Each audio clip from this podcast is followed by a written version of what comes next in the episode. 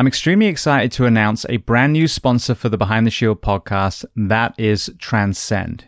Now, for many of you listening, you are probably working the same brutal shifts that I did for 14 years, suffering from sleep deprivation, body composition challenges, mental health challenges, libido, hair loss, etc. Now, when it comes to the world of hormone replacement and peptide therapy, what I have seen is a shift from doctors telling us that we were within normal limits, which was definitely incorrect, all the way to the other way now where men's clinics are popping up left, right, and center. So I myself wanted to find a reputable company that would do an analysis of my physiology and then offer supplementations without ramming, for example, hormone replacement therapy down my throat. Now, I came across Transcend because they have an altruistic arm, and they were a big reason why the 7X project I was a part of was able to proceed because of their generous donations. They also have the Transcend Foundations, where they're actually putting military and first responders through some of their therapies at no cost to the individual. So, my own personal journey so far filled in the online form went to Quest, got blood drawn, and a few days later, I'm talking to one of their wellness professionals as they guide me through my results and the supplementation that they suggest. In my case specifically, because I transitioned out the fire service five years ago and been very diligent with my health, my testosterone was actually in a good place. So I went down the peptide route and some other supplements to try and maximize my physiology, knowing full well the damage that 14 years of shift work has done. Now, I also want to underline because I think this is very important that each of the therapies they offer, they will talk about the pros and cons. So, for example, a lot of first responders in shift work, our testosterone will be low, but sometimes nutrition, exercise, and sleep can offset that on its own. So, this company is not going to try and push you down a path, especially if it's one that you can't come back from. So, whether it's libido, brain fog, inflammation, gut health, performance, sleep, this is definitely one of the most powerful tools in the toolbox. So to learn more, go to transcendcompany.com or listen to episode 808 of the Behind the Shield podcast with founder Ernie Colling. This episode is sponsored by Nucalm, and as many of you know, I only bring sponsors onto this show whose products I truly swear by. Now, we are an overworked and underslept population, especially those of us that wear uniform for a living. And trying to reclaim some of the lost rest and recovery is imperative. Now, the application of this product is as simple as putting on headphones and a sleep mask. As you listen to music on each of the programs, there is neuroacoustic software beneath that is tapping into the actual frequencies of your brain, whether to upregulate your nervous system or downregulate. Now, for most of us that come off shift, we are A, exhausted, and B, do not want to bring what we've had to see and do back home to our loved ones. So, one powerful application is using the program PowerNap, a 20 minute session that will not only feel like you've had two hours of sleep, but also downregulate from a hypervigilant state back into the role of mother or father, husband or wife. Now, there are so many other applications and benefits from this software, so I urge you to go and listen to episode 806 with CEO Jim Poole. Then download Nucalm, N U C A L M, from your App Store and sign up for the seven day free trial. Not only will you have an understanding of the origin story and the four decades this science has spanned, but also see for yourself the incredible health impact of this life changing software. And you can find even more information on nucalm.com. Welcome to the Behind the Shield podcast. As always, my name is James Geering, and this week it is my absolute honor to welcome on the show Vietnamese immigrant, U.S. Army Ranger, and law enforcement veteran Trung Nguyen. Now, as you will hear, Trung has an incredibly powerful story from leaving Vietnam as a young child, growing up in the gang areas of Chicago, entering the military, his journey into law enforcement, working for an agency with a very high standard, then transitioning to one with a low standard, organizational stress and betrayal, the frustration of a driven first responder trying to thrive in a toxic environment, his transition out, we go home, and so much more. Now, as with any conversation, the goal of this is to bring solutions to problems, but sometimes we have to drag them out of the shadows, and Trung does a phenomenal job with that. Now, before we get to this conversation, as I say every week, please just take a moment, go to whichever app you listen to this on, subscribe to the show, leave feedback, and leave a rating. Every single five star rating truly does elevate this podcast, therefore making it easier for others to find. And this is a free library of well over 850 episodes now. So all I ask in return is that you help share these incredible men and women's stories so I can get them to every single person on planet Earth who needs to hear them. So with that being said, I introduce to you Trung Nguyen. Enjoy.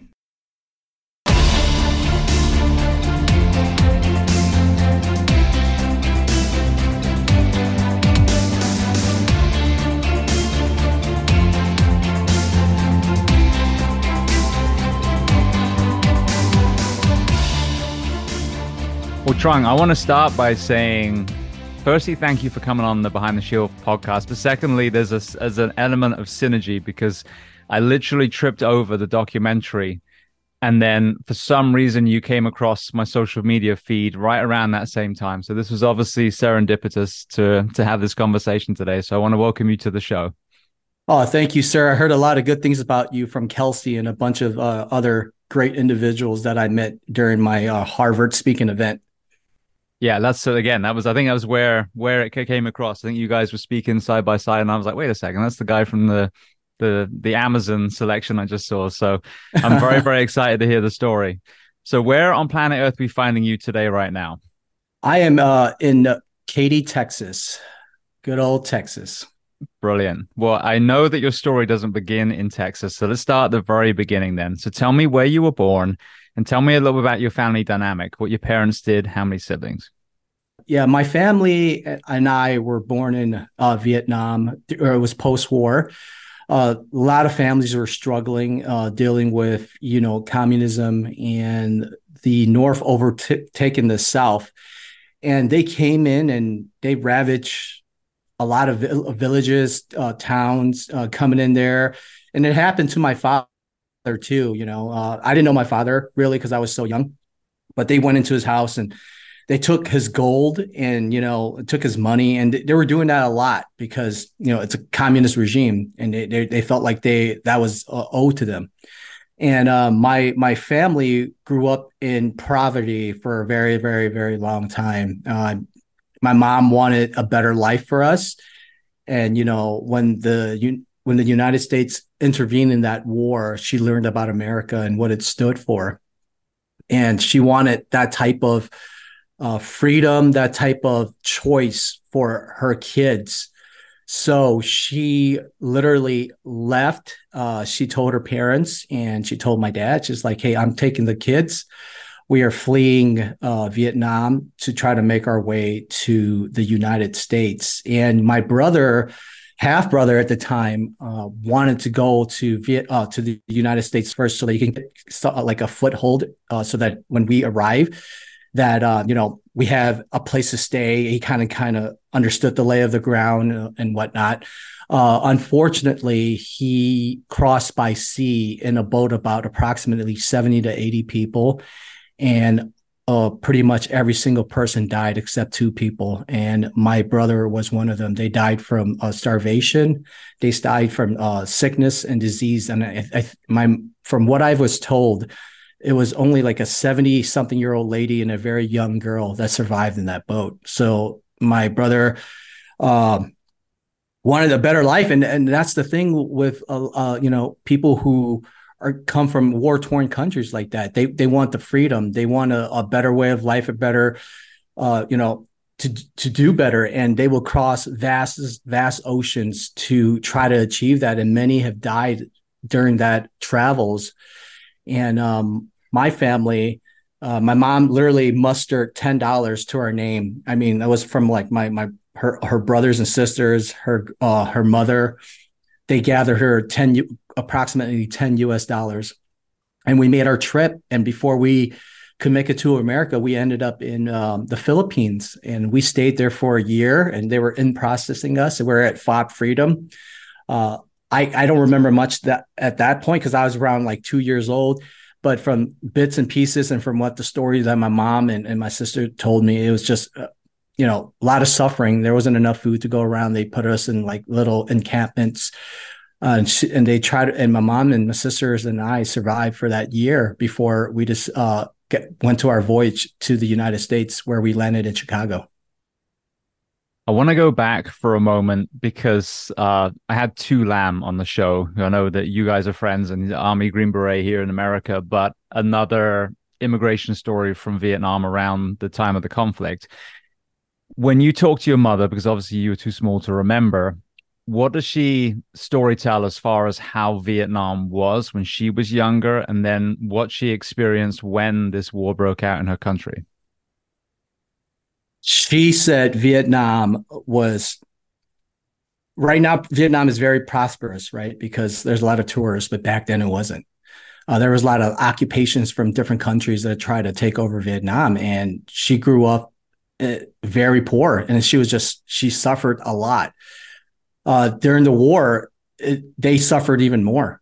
Uh, you know, traveling wasn't at um you, you can't travel during when there was like a war breaking out down in the south so it was it was very tough for her in that environment trying to stay alive trying to make sure uh, my grandmother my grandfather her brothers and sisters everybody had food on the table and she she was a very strong woman i think that i you know i look up to her a lot and that's where I, I gathered a lot of my strength is her resilience to be able to withstand all of that all this suffering what she had to endure to make sure that the family had food on the table we saw a parallel to withdrawal from Vietnam again in Afghanistan a couple of years ago. Um, and I've had people on the show who have told, you know, story told about what's happened to Afghani or Afghan, excuse me, men and women post conflict, especially if they were discovered to be helping us.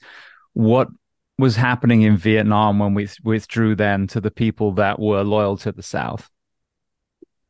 Um, same issue. You know, uh, some of them got to come to America, and some of them got into the hands of the Viet Cong.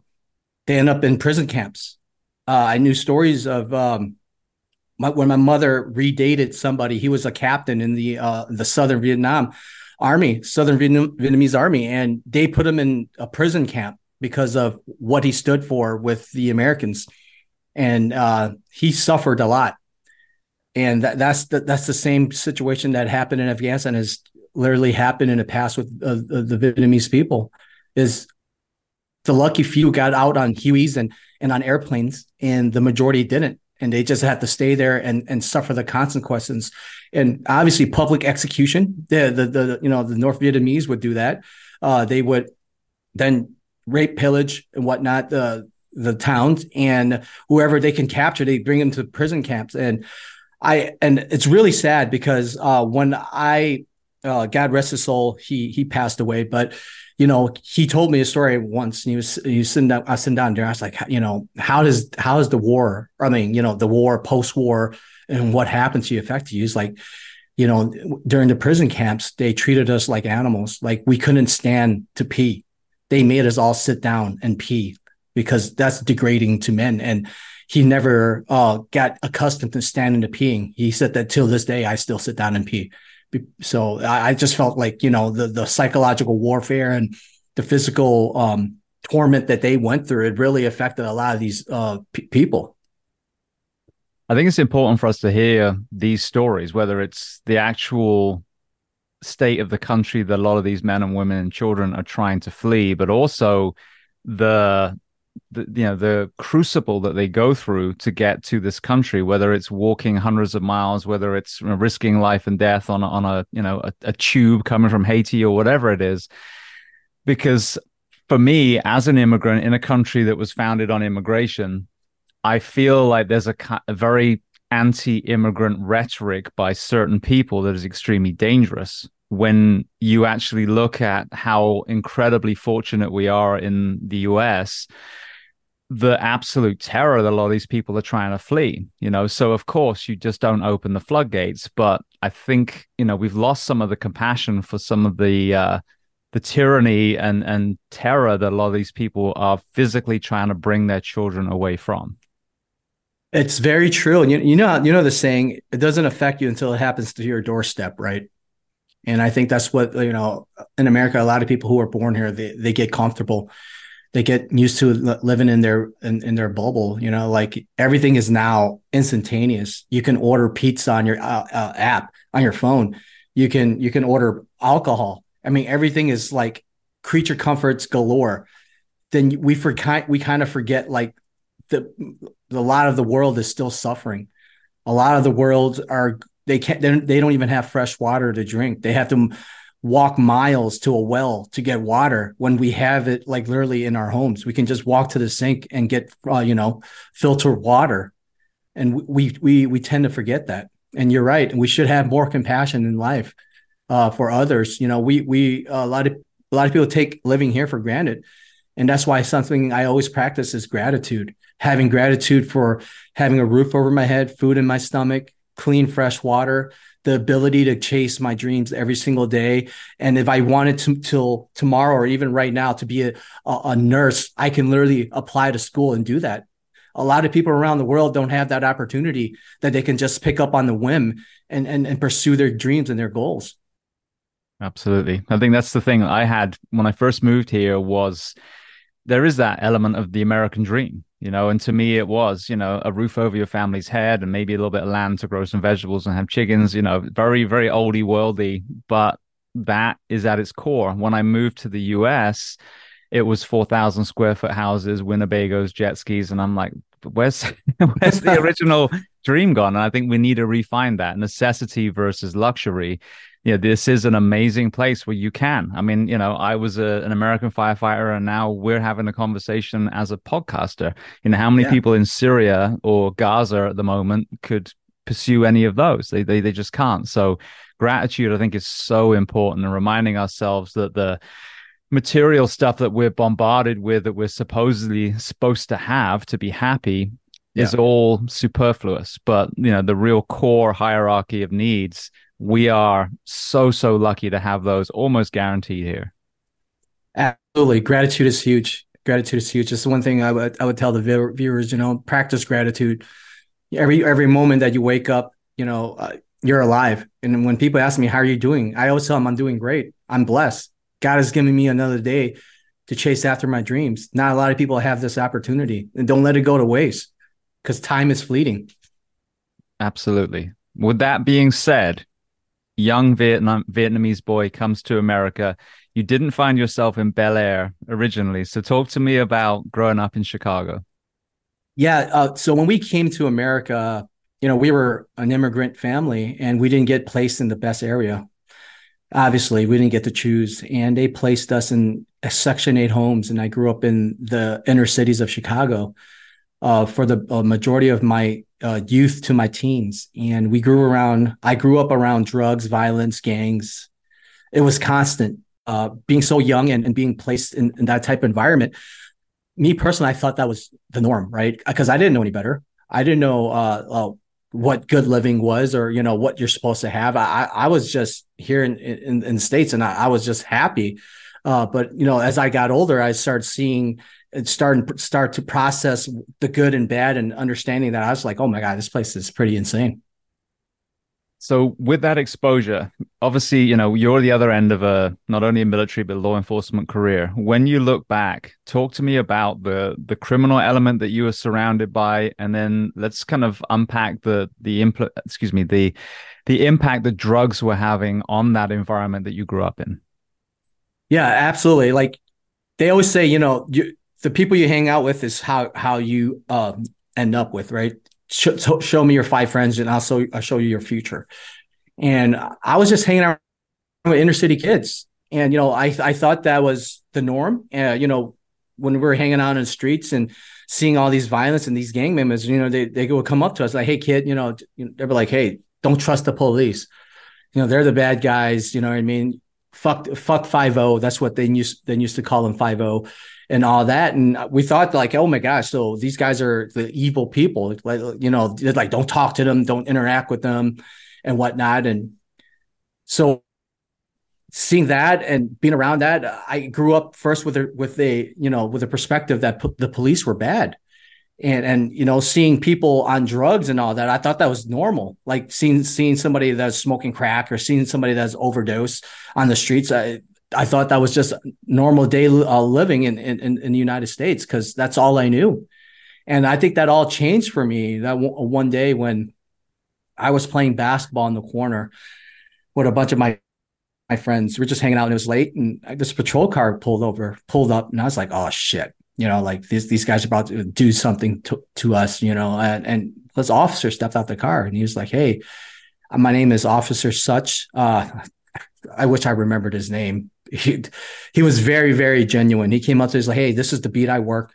Uh, this is usually the time I work. I just want to let you know this neighborhood is not, you know, it's it's very dangerous for you to be out this late. Uh, you should be inside. Uh, you know, here's my business card if you guys ever need anything at all, do not hesitate to call me. You know, I, will pick up the phone. I'll help you any way I can. And that really touched me. And I was like, oh my gosh, you know, this copper really could have just drove by and said, fuck these kids, right? Excuse my language, but uh, but he but he he didn't. He literally took the time out to get out of the car, do community policing, and really approached us and was really sincere. And that touched me so much. I was like, dude, this guy he didn't have to do this, but he did. And I kind of already I planted a seed like, man, this this might be something I want to do. And as I got older, and I started seeing what the police was about and what they were doing uh, to catch these guys on the streets and put them in jail, and and I was witnessing like what these gang members were doing to the neighborhoods, how they were destroying uh, the place that we're living by by bringing violence and and drugs and, and all this to it. And i and i saw what the cops were doing. I was like maybe the cops aren't the bad guys. Maybe you know these guys who are saying that they were are the ones that are really out here trying to do wrong when you're telling that story i think of the term confirmation bias and i think it's you know huge at the moment we'll get into obviously your experiences at the end of your career in that particular city that you worked in but when you're portraying uh, an image that cops are bad, which sadly we're seeing a lot on media at the moment. But that's a distorted view. But if you grow up in, you know, Compton in the 1980s, you know, there was a kind of war going on between, you know, a lot of the gangs and law enforcement. And if you were a young child growing up in that, I can see how your perception would be distorted. But you've just kind of underlined the the power of smashing that confirmation bias by all the good cops being out there with the community policing element and how important it is if you are a good police officer which is you know most of them that if you can actually insert yourself back into the community you start to shatter the myths that have been told even by you know either by maybe some of the criminal element that you've grown up around and or more recently what you're seeing on your screens oh absolutely 100%. And I think that a lot of coppers eh, to this day is something they shouldn't lose. You know, don't don't forget why you started. Don't forget why you you know you you rose your right hand. You know, it's it's not for a paycheck. It's not for the money. It's because you believe in what you're doing and don't lose that. A lot of cops get jaded after years of service. You you got to sit back and remember your why and why you started and the, the people the lives that you help because you could you could end up very much helping someone, uh, a kid like me, that you affect his change and his perspective and and his his tra- trajectory towards what he wanted to do later down the line. You never know. You never know what, how many lives you touch and in what aspect.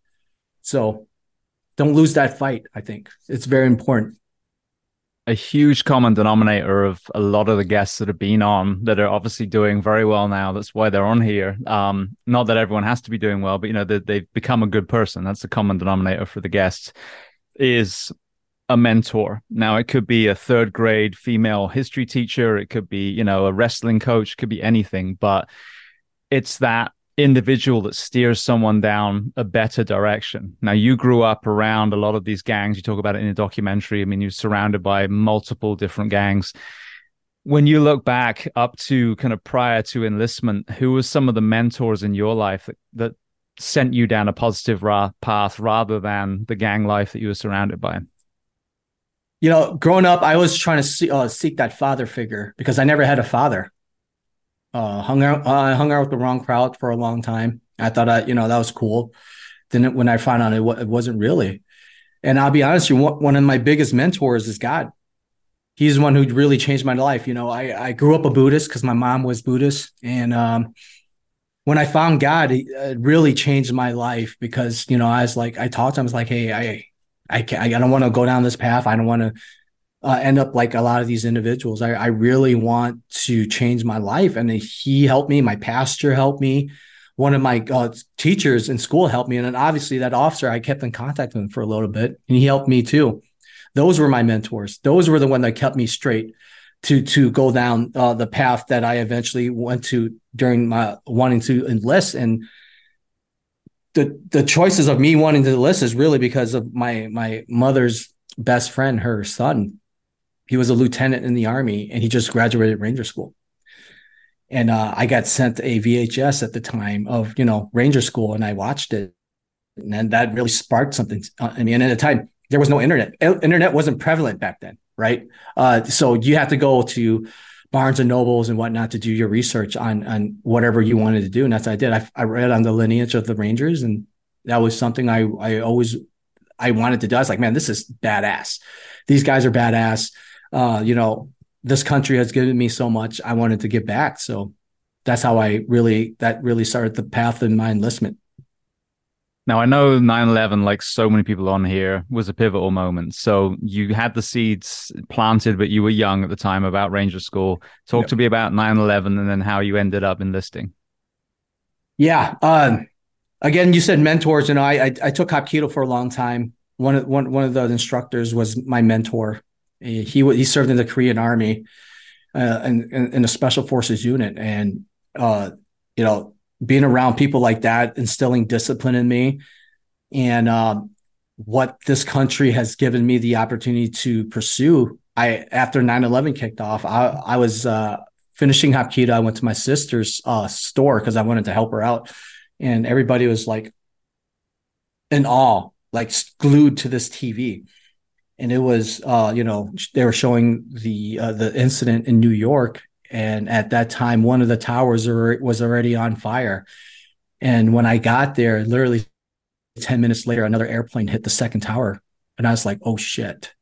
You know and when i was driving to hapkido howard stern was on air and he's saying oh yeah one of the planes hit the antenna jokingly i guess because you know he didn't understand the, the, the seriousness of the incident then uh, when I got there to the shop and I saw what the heck what the heck was happening, and, and they confirmed it was a terrorist uh, incident that that occurred, and I was just like, that that right there set set basically the nail the, hit the last nail to the coffin. I was like, I'm going to be I'm going to enlist in the army, you know, and I didn't tell my mom because she uh I was one of her favorites growing up and she wanted to baby me. She's like, yeah, go be a lawyer, go be a doctor, go be a pharmacist. You know, she didn't want me to like go out there, but I always grew up being hands on, very physical, going out there, playing in the dirt, playing softball, playing soccer, staying out late, you know, doing all those things. And I knew inside me that, you know, working the desk was something that was not something I wanted to do. And after seeing that video and what happened with 9 11, I made the decision like, I'm going to enlist and I'm going to go down this pipeline to become an Army Ranger so that I can fight for my country. Now, you mentioned Hapkido. What other sports were you playing and how did you prepare for not only the military, but Ranger School specifically?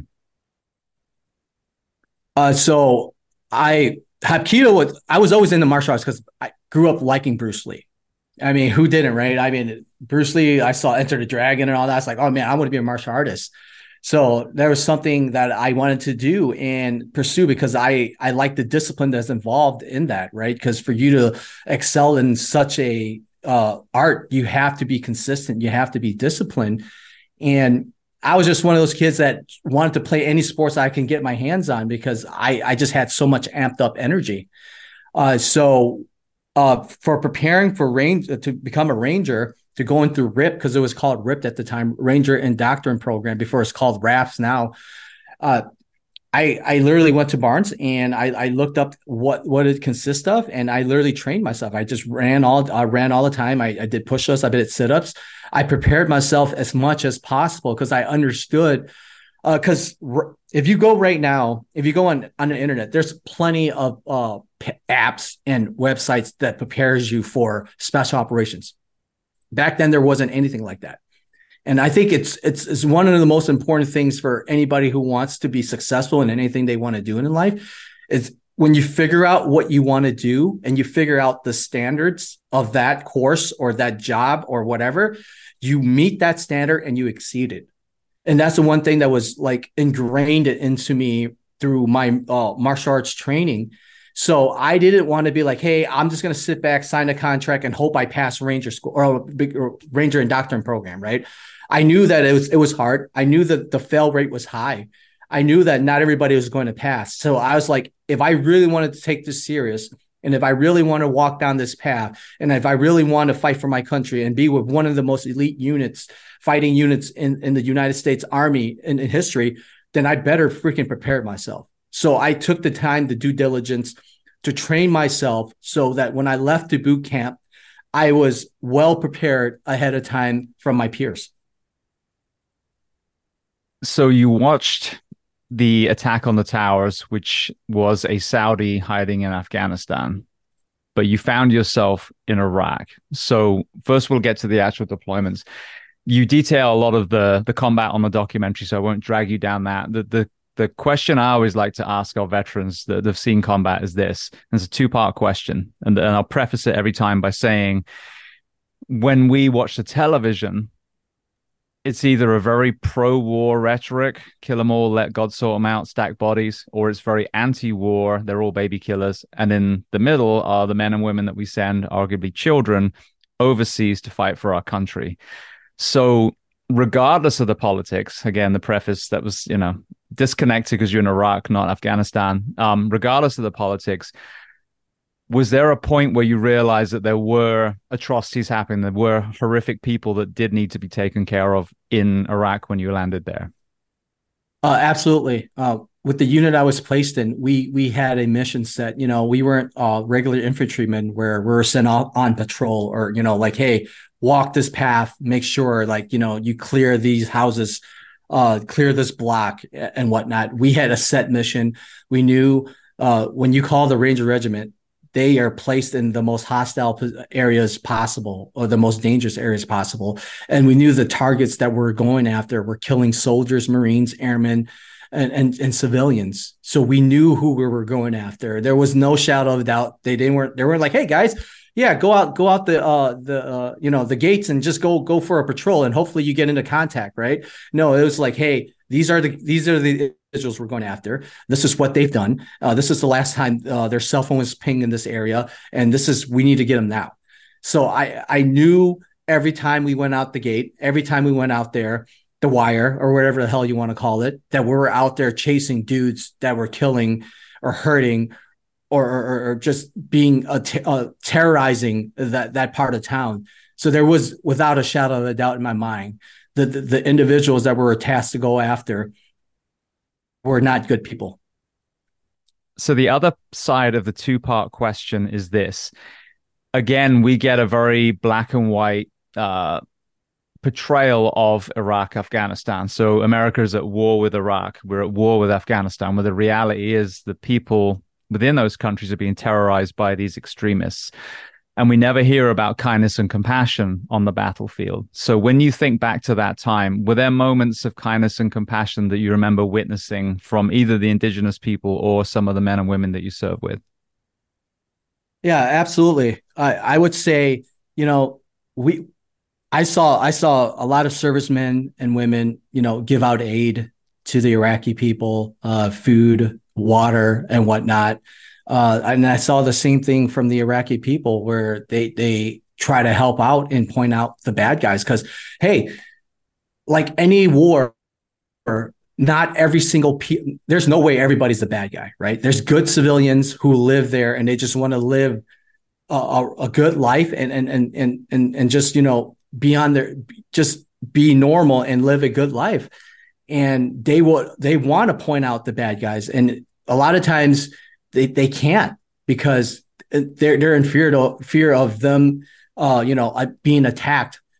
But there are individuals like in interpreters, the Iraqi interpreters were such great help to to us.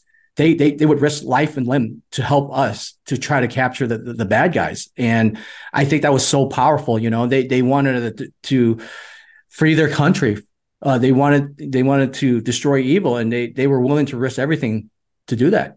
Absolutely, I think it's we don't hear enough of that. I mean, I've heard you know army vets you know taking care of the indigenous animals in Iraq, Afghanistan. You know, I mean the like you yeah. said, the the courage not only of the interpreters, but you know the Iraqi Afghan you know freedom fighters that fought alongside us. That sadly, you know, a lot of them were left behind when we we pulled out. But I think it's important that we hear that side as well. So thank you.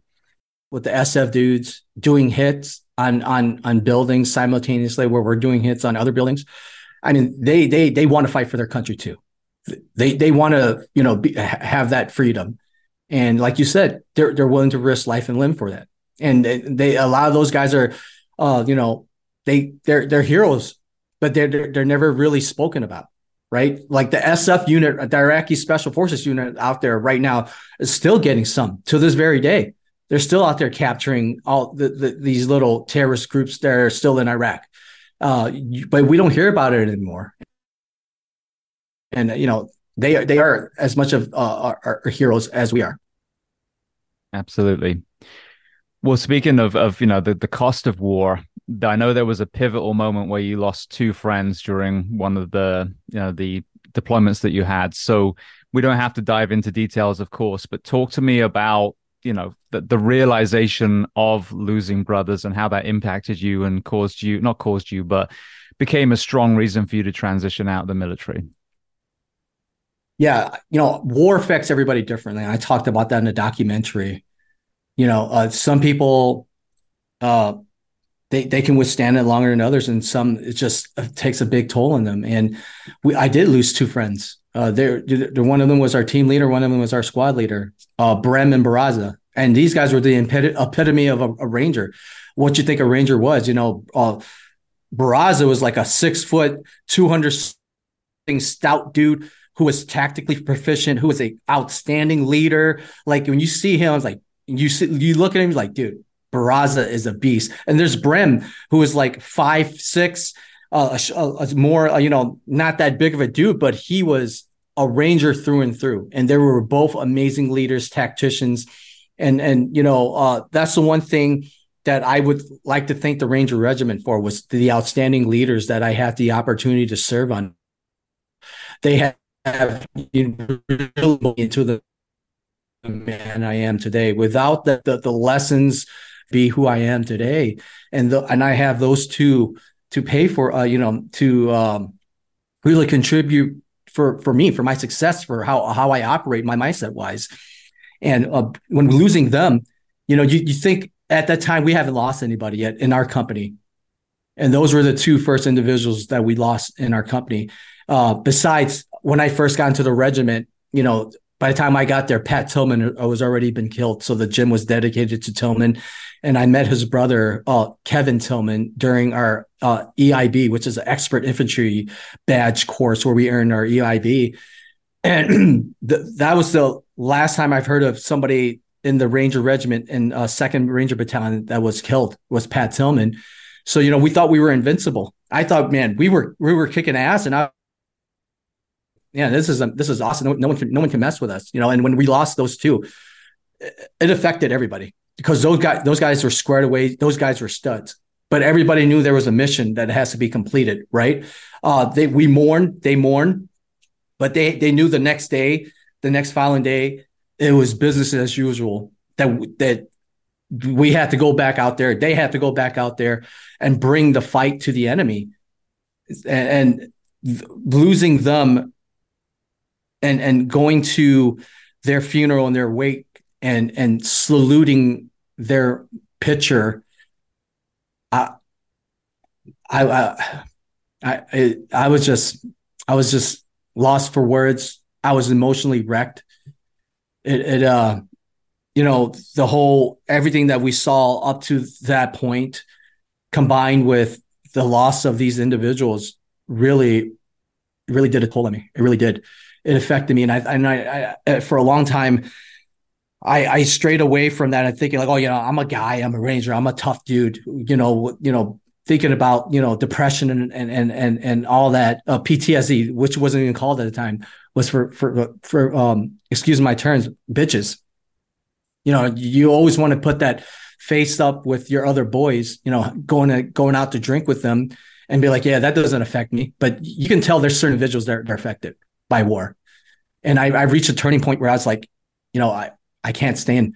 Uh, this, is too much for me um, my mom needed my help. So that's when I decided not to reenlist and uh, head back home uh, to Chicago. And uh, I did. I head back home and I tried the college route for about a year, and it wasn't for me.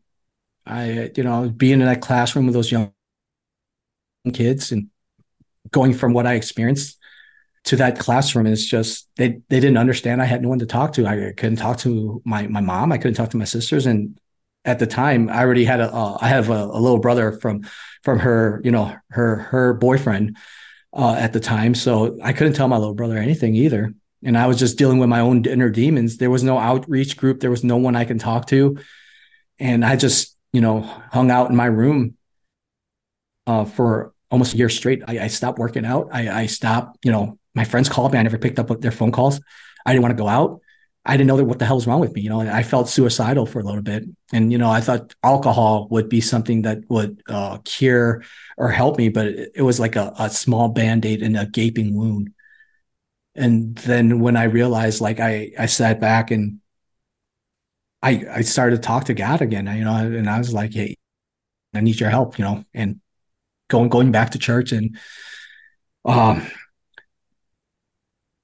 going back to church and, and, and just you know working working out my internal issues and understanding like a lot of the the things I went through or seen or, or there's really nothing I could have done about it, you know. Uh, and I, when I came to terms with that, I, I got better and I, I, realized like, hey, you know, you didn't make it this far far in your life just to you know take your life or, or become a piece of shit. So that's when I decided, like, hey, I'm going to pursue my other dream, which was to become a police officer.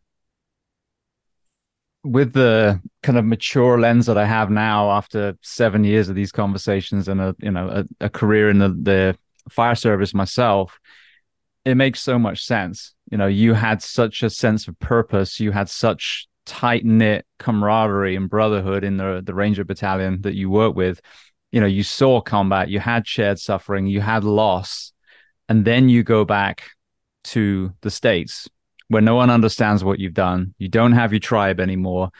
People are probably bitching about stuff that's so insignificant compared to the things that you've had to see and do.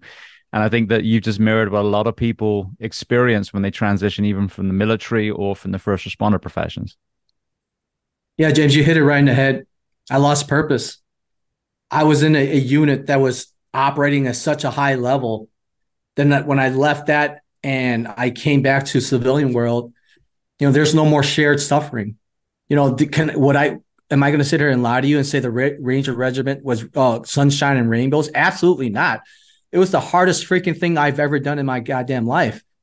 But it, it, it, that that shared suffering and and and and and what I went through really molded to who I, I was. And when I left that, and, and then even now when I left uh, left this police uh, job, you know, realm career, there is no more shared suffering.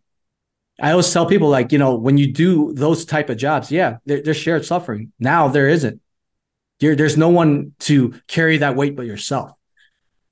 And uh, I, I have to carry that weight up on by myself for a very long time. Now you said you you found God. Talk to me about that journey. You already had a relationship with God.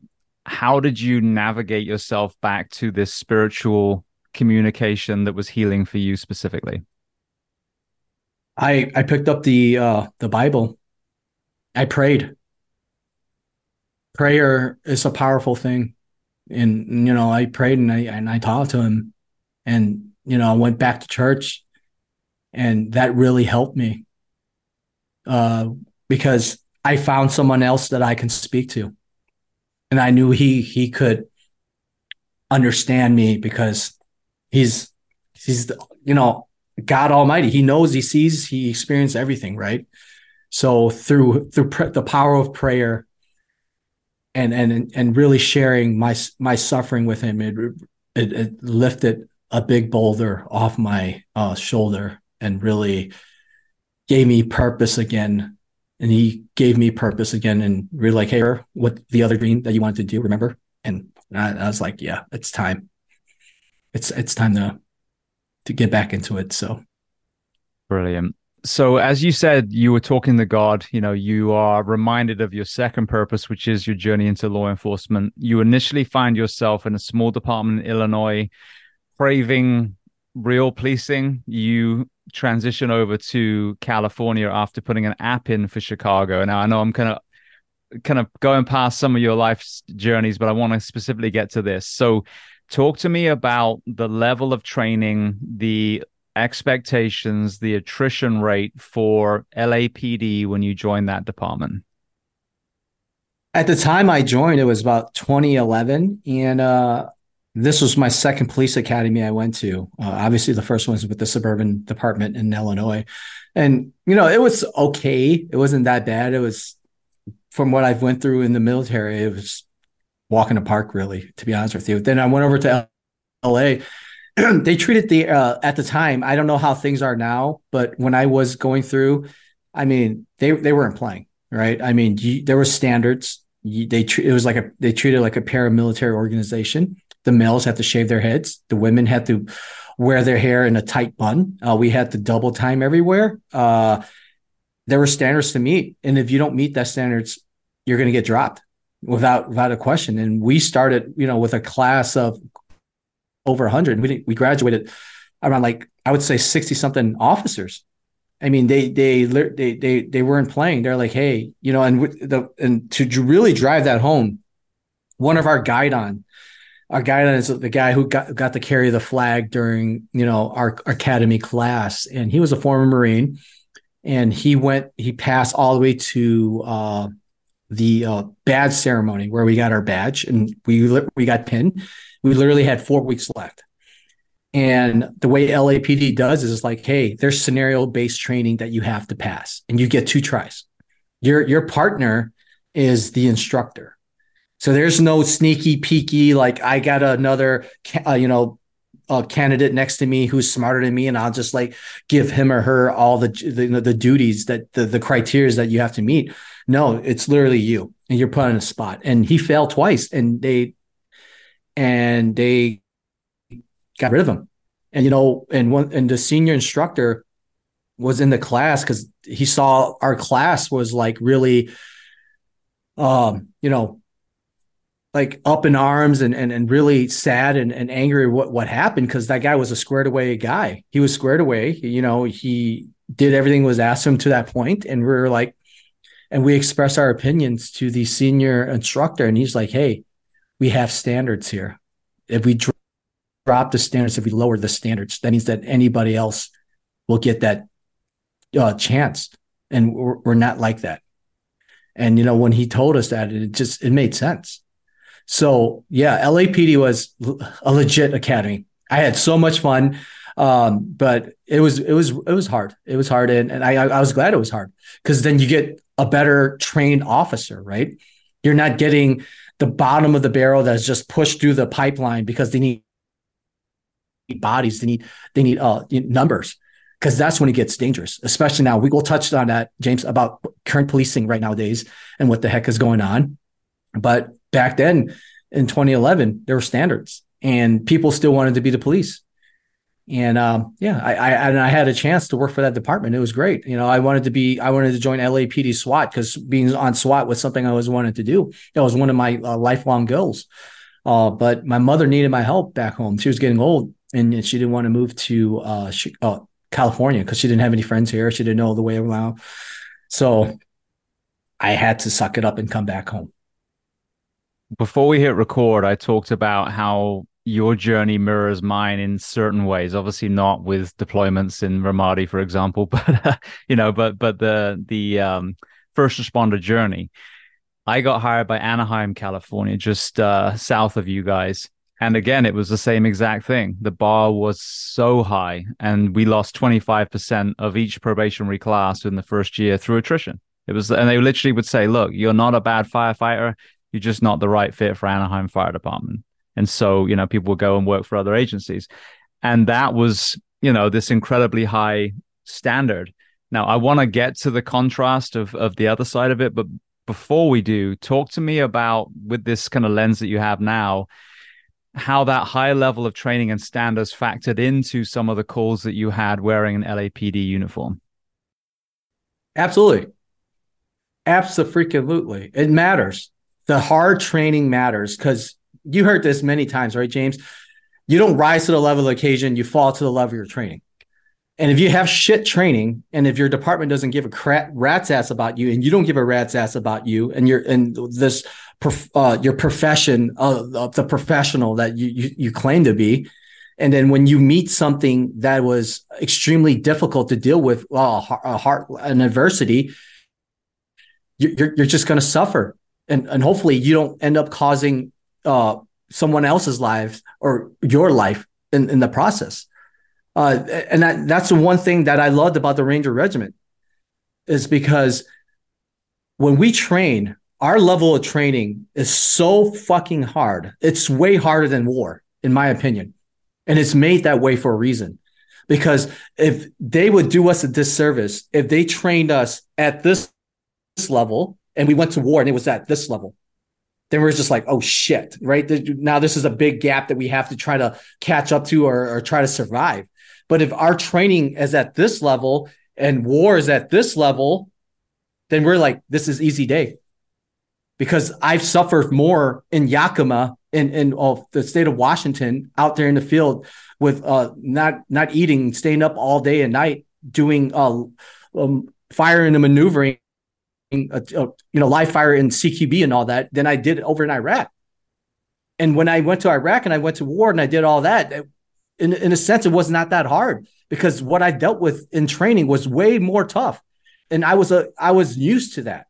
I was I was able to uh, exceed what was uh, asked of me out in the real world. And the same thing applies with the police realm. It's the same thing that applies to being a firefighter. It's the same thing that applies to any one of these jobs where you raise a right hand and you sign a blank check.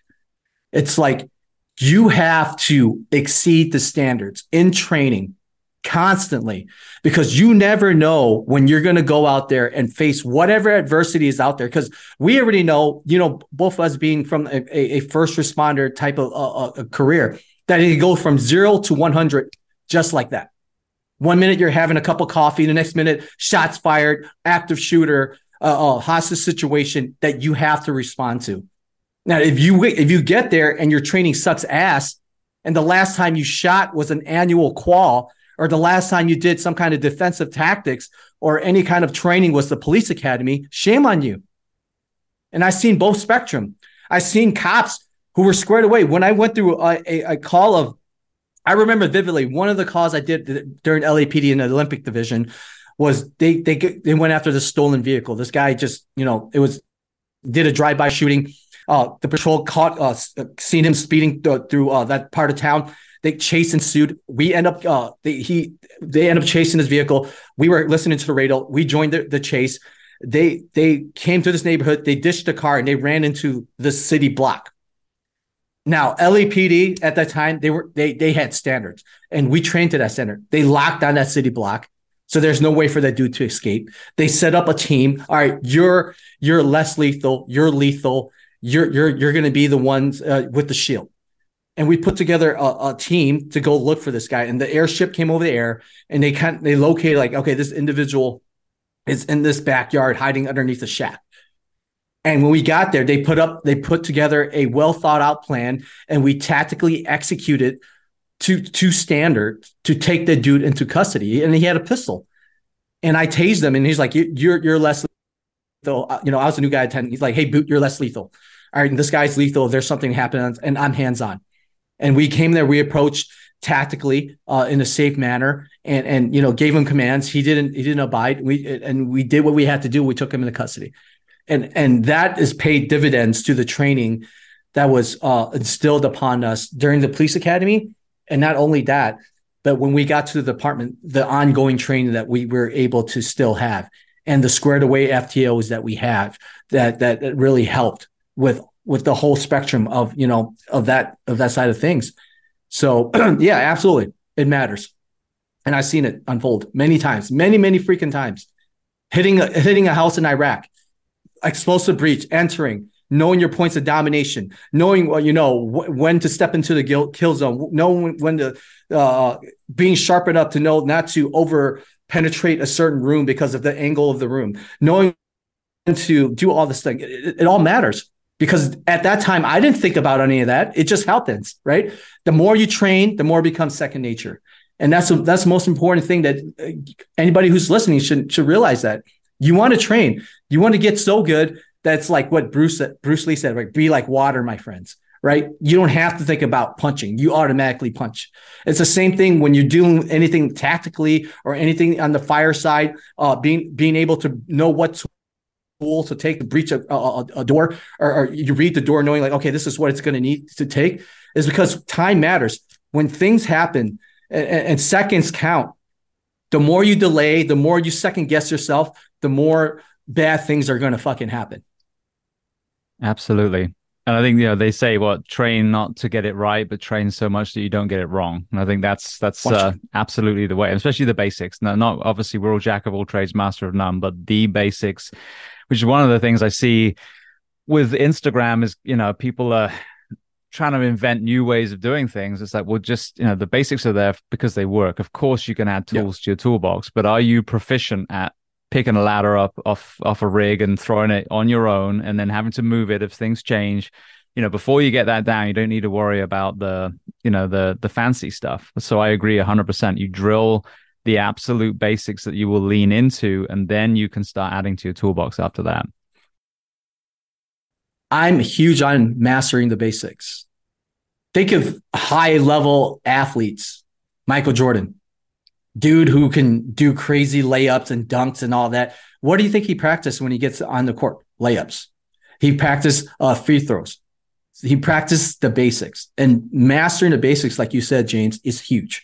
If you don't have a foundation to stand upon, it's going to crumble. Everything else is is not going to freak matter if you don't know the basics of your skill set of, of, of your of, of your craft if you're not a master of your craft of the basics, you can't excel and expect to do all the other high speed things you see on social media, right?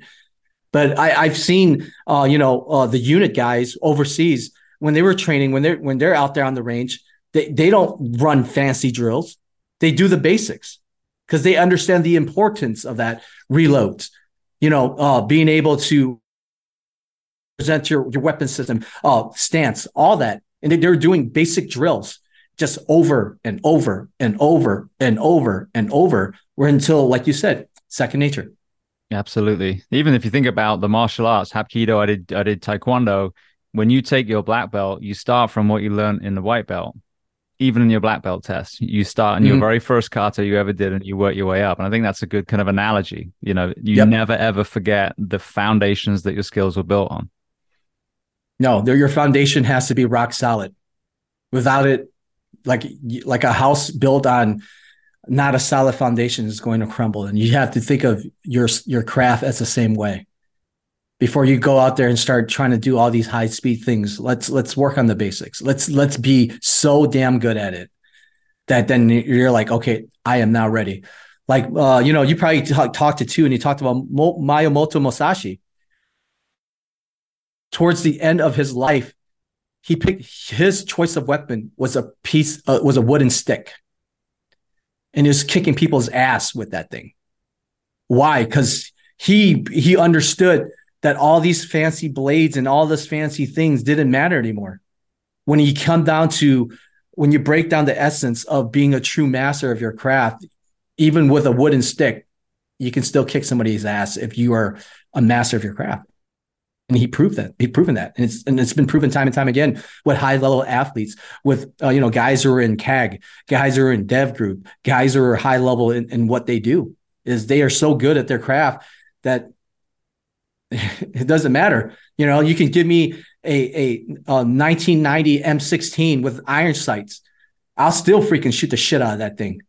Um, for example, one of our senior guys on SWAT, he went to an FBI instructor uh, course, uh, uh, pistol course, and every single guy uh, on who went to that course from other teams, uh, Illinois State Police, all these counties, they all had staccatos with red dots, all these Gucci guns, and that guy, our senior guy, his name is OJ, and OJ, he's a bad motherfucker, by the way.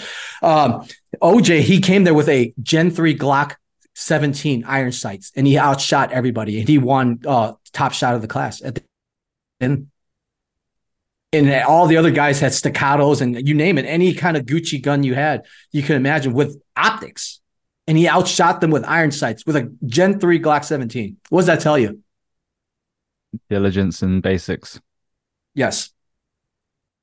Beautiful. Well, I come, I've started with Hialeah, which was a department just uh, north of Miami and they laid such an incredible foundation. Then I moved to California for a few years, yeah, Anaheim again. I made that 75%. I was one of the ones that graduated. And again, awesome. with my own eyes, saw not only the entry level training, but it never stopped. I mean, we yeah. constantly cut roofs, we constantly took doors, we constantly pulled hose and threw ladders and did, you know, the, the medical stuff. And and it was just part of the culture. You never stop learning then I transitioned back to the East Coast, just like yourself. It was family first, and that's why I went back. We had a little boy, and my my son's mother um, wanted to be back near her family. Oh, what a blessing! Um, and and it was apart from career wise, and it broke my heart because I left my dream department and I chased that same level of professionalism for ten years. And don't get me wrong, I worked with some great people, especially that next department, even the last one, a few good people despite the department but the the mediocrity and the um the lack of standards, the lack of almost understanding the why of what we were even doing as a profession, the complacency yeah. was nauseating and it angered me. And it was really, it was a, one of the creations of this podcast was eventually, well, I'm going to fix it from the outside. But um, knowing where you should be from those first two fire departments to then seeing the other side of the spectrum I mean, mental health wise was was detrimental on top of everything else. So talk to me. You you've had this amazing bar set now LAPD. Talk to me about your transition to Chicago, and let's talk about you know the other side of the scale. Oh my God, James, you hit it right in the head, and I, I you can relate to what I'm about to speak of. And uh, you know, disclaimer, guys, I'm not here to bash on Chicago. This is from my own views of 10 years on that department, right? So this is from my experience. It's not like I'm anti-Chicago. I hate Chicago Police Department. Uh, be, serving as a cop is an honorable profession. Doesn't matter what department you serve in. And and I and I worked with great individuals in that department that was squared away. But you're absolutely right. My the department, the Chicago Police Department, I had to go through another police academy. So this is my third police academy I went to. And I always treat every single academy like my first. I don't have an ego. I don't think like, oh yeah, I'm a, I've been a cop for X amount of years. Or you know, these kids are just off the, you know, from college or whatever. You know, they're they're they don't know shit. I you know, no, I treat it like I'm I'm the new guy. But it was very unfortunate the culture that the Chicago Police Department was doing, even at twenty, even in 2013, before this whole anti, truly anti-police rhetoric that they were pushing, defund the police bullshit uh, at the time, we, we we could still be the police, but it was so relaxed. There was no standard. Uh, you walked everywhere. It was like literally like college. Um, you, they'll give you as many tries as you need to pass. You know, there are certain individuals who couldn't pass the pistol qual, but all of a sudden they trained with the instructors and they shot alone. They miraculously passed when they shot like shit with us during our our, our you know our qualification uh, to a point where there's no way with this X amount of time this individual is going to pass. There was no standards. Uh, they if if you if you wanted to stay, they'll let you stay, right? And and I believe no matter what profession you do, fire, police, uh, military, there has to be a standard because you're setting your officers, your firefighters, and you, the guys who are serving up for failure right from the beginning when you make it so fucking easy for them to pass, right? That then when now they're pit out there in in the real world, Now they're out there trying dealing with criminals and killers. Now they're like, oh shit, I am not ready for this because the standards weren't set. And I saw it firsthand with CPD. Uh, coppers, when I got to the this like the the the, the police uh, academy was a joke. It was a complete freaking joke, and I was so disheartened, especially with you know the the name Chicago Police, dangerous murder capital of the world, uh, you know all this stuff, but they're not giving these officers the correct training that they deserve to go out there to do their jobs. And when you when I got there to the district, I it, it, the culture was even worse. All the old timers sloppy uniform. Like when I was in LAPD, your badge had to be shine, your boots had to be shine, your leather belt has to be shine, your uniform better be pressed. And if you're a new guy, you're sitting in the back of the row, they call you boot, you gotta go, go up there to the teleprompter, turn on the teleprompter, do all these things because you're the fucking new guy. I came here to Chicago. All the old timers had these worn out leather belts, maybe one pistol mag. You know, their gun holsters like tilted all the way in the back. Their uniform is sloppy. There was no standards, and that's what they bred. You know, uh, you know the females in in LA and the West Coast, you have to put your hair up uh, in, in a bun obviously because if you wrestle or you get into a, a, a, situation with a criminal and they grab your hair you know, you're already at a disadvantage. In Chicago, they let the females have their hair down. So they they have their hair down, these little ponytails. There was no standard right from the beginning. It was like, yeah, yeah, whatever, kid. And I saw that.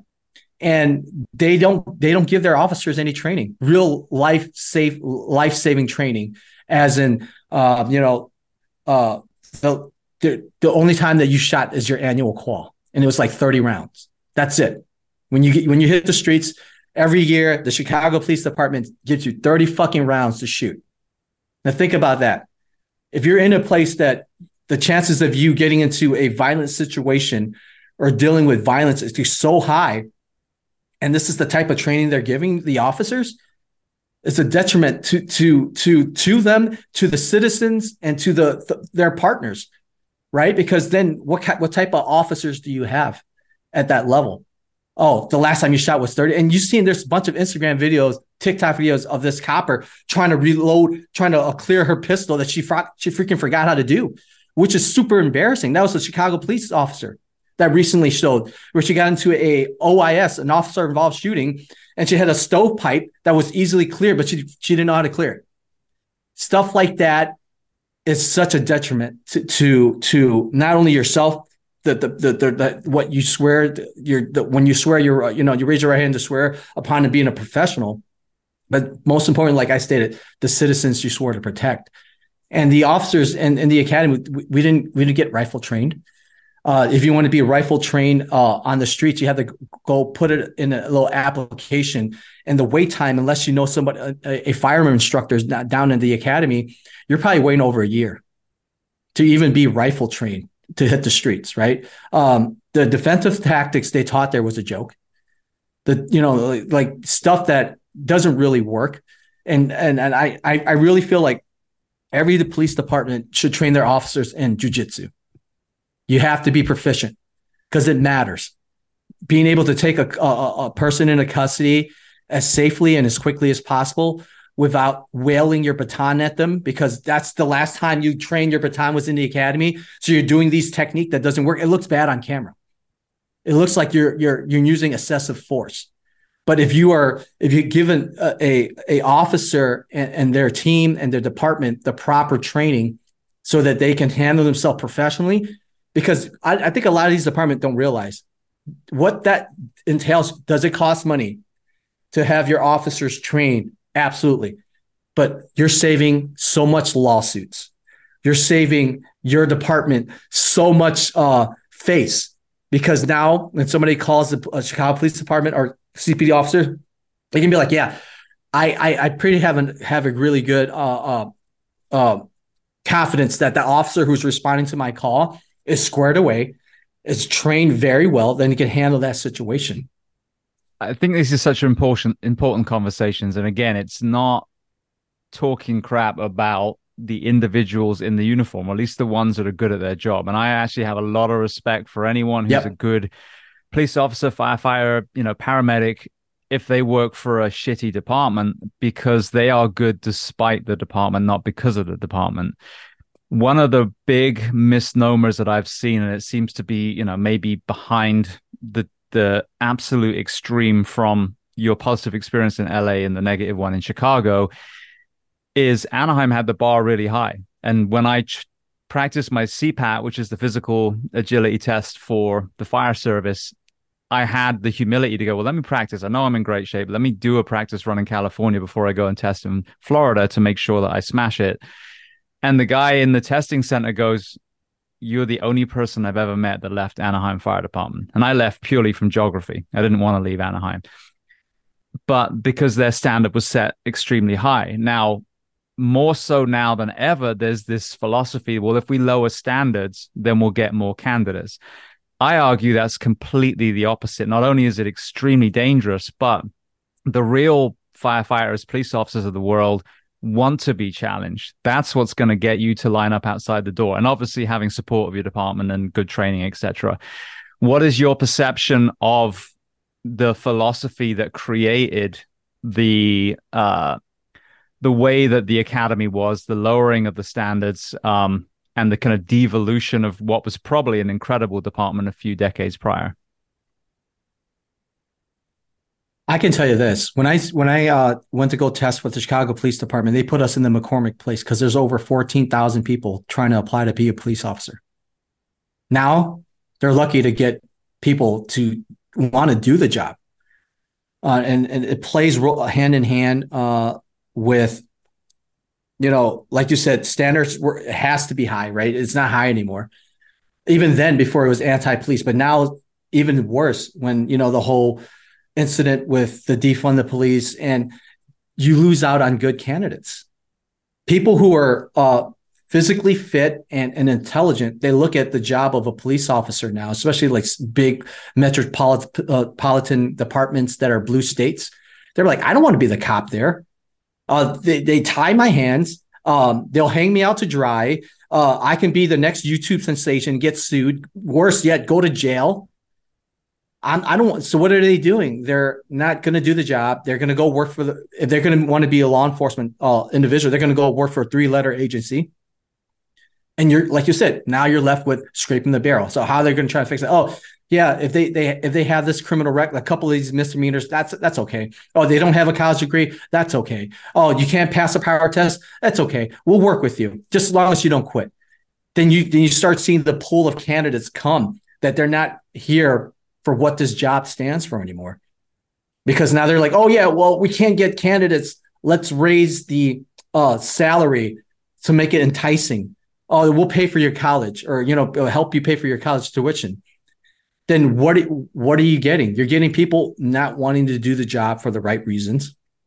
Uh, they're in here. They're in it for the money, and the the the the the quality of candidates is so watered down that is super dangerous. I don't know if you've seen that most recent video, James, of the, the four CPD officers who try to arrest the shoplifter and they couldn't even place him into custody. I did, sadly. Yeah, that to me speaks volumes. You know, they're out of breath. I can tell you, like the, those those coppers there are pretty much rookies. Maybe three years on on on the on on the job because of where they're where they're located. And usually, like you know, you know how it goes. When you're the new guy, you're or new gal, you're going to be placed in areas that are uh, very dangerous because all the seniority guys bid out and go somewhere else, right? Uh, a little bit safer, what you say. And so those cops have probably had like three to five years on a job, and this is the type of coppers are out there now. And and and, and it's just it's it's insane. It's it's absolutely insane. Well, you hit on a, on a topic I think that most people don't understand, which is the term false economy. And it's the same in the fire service. Um, you know, we are struggling now recruitment wise. And I think what's happening for us is just as you alluded to, now let's say you're an 18 year old, you know, man or woman, and you're like, I think I'm going to be a firefighter. I think I'm going to be a police officer. And they do an actual diligent Google search on what does a job actually mean. and they start discovering this standards lowering, you know, organizational betrayal, um, you know, all these elements, then you've got the marriage issues and the mental health problems, addiction, suicide, and then the, they look at the pay, they look at the hours, they look at the mandatory overtime, and then they go, hmm, you know what, UPS is hiring, or I've been offered this IT job, and so that's where they go. And this is what we've got to understand: is that we, as the first responder professions, have literally hit critical mass where our generation was asked to do more with less over and over and over again. Fire stations were browned out. You know, to me, for example, in law enforcement, the fact that any police officer is sent out on their own in a car is fucking insanity. How we got there nationally, I don't understand. LAPD and some of these two to a car, that should be the gold standard.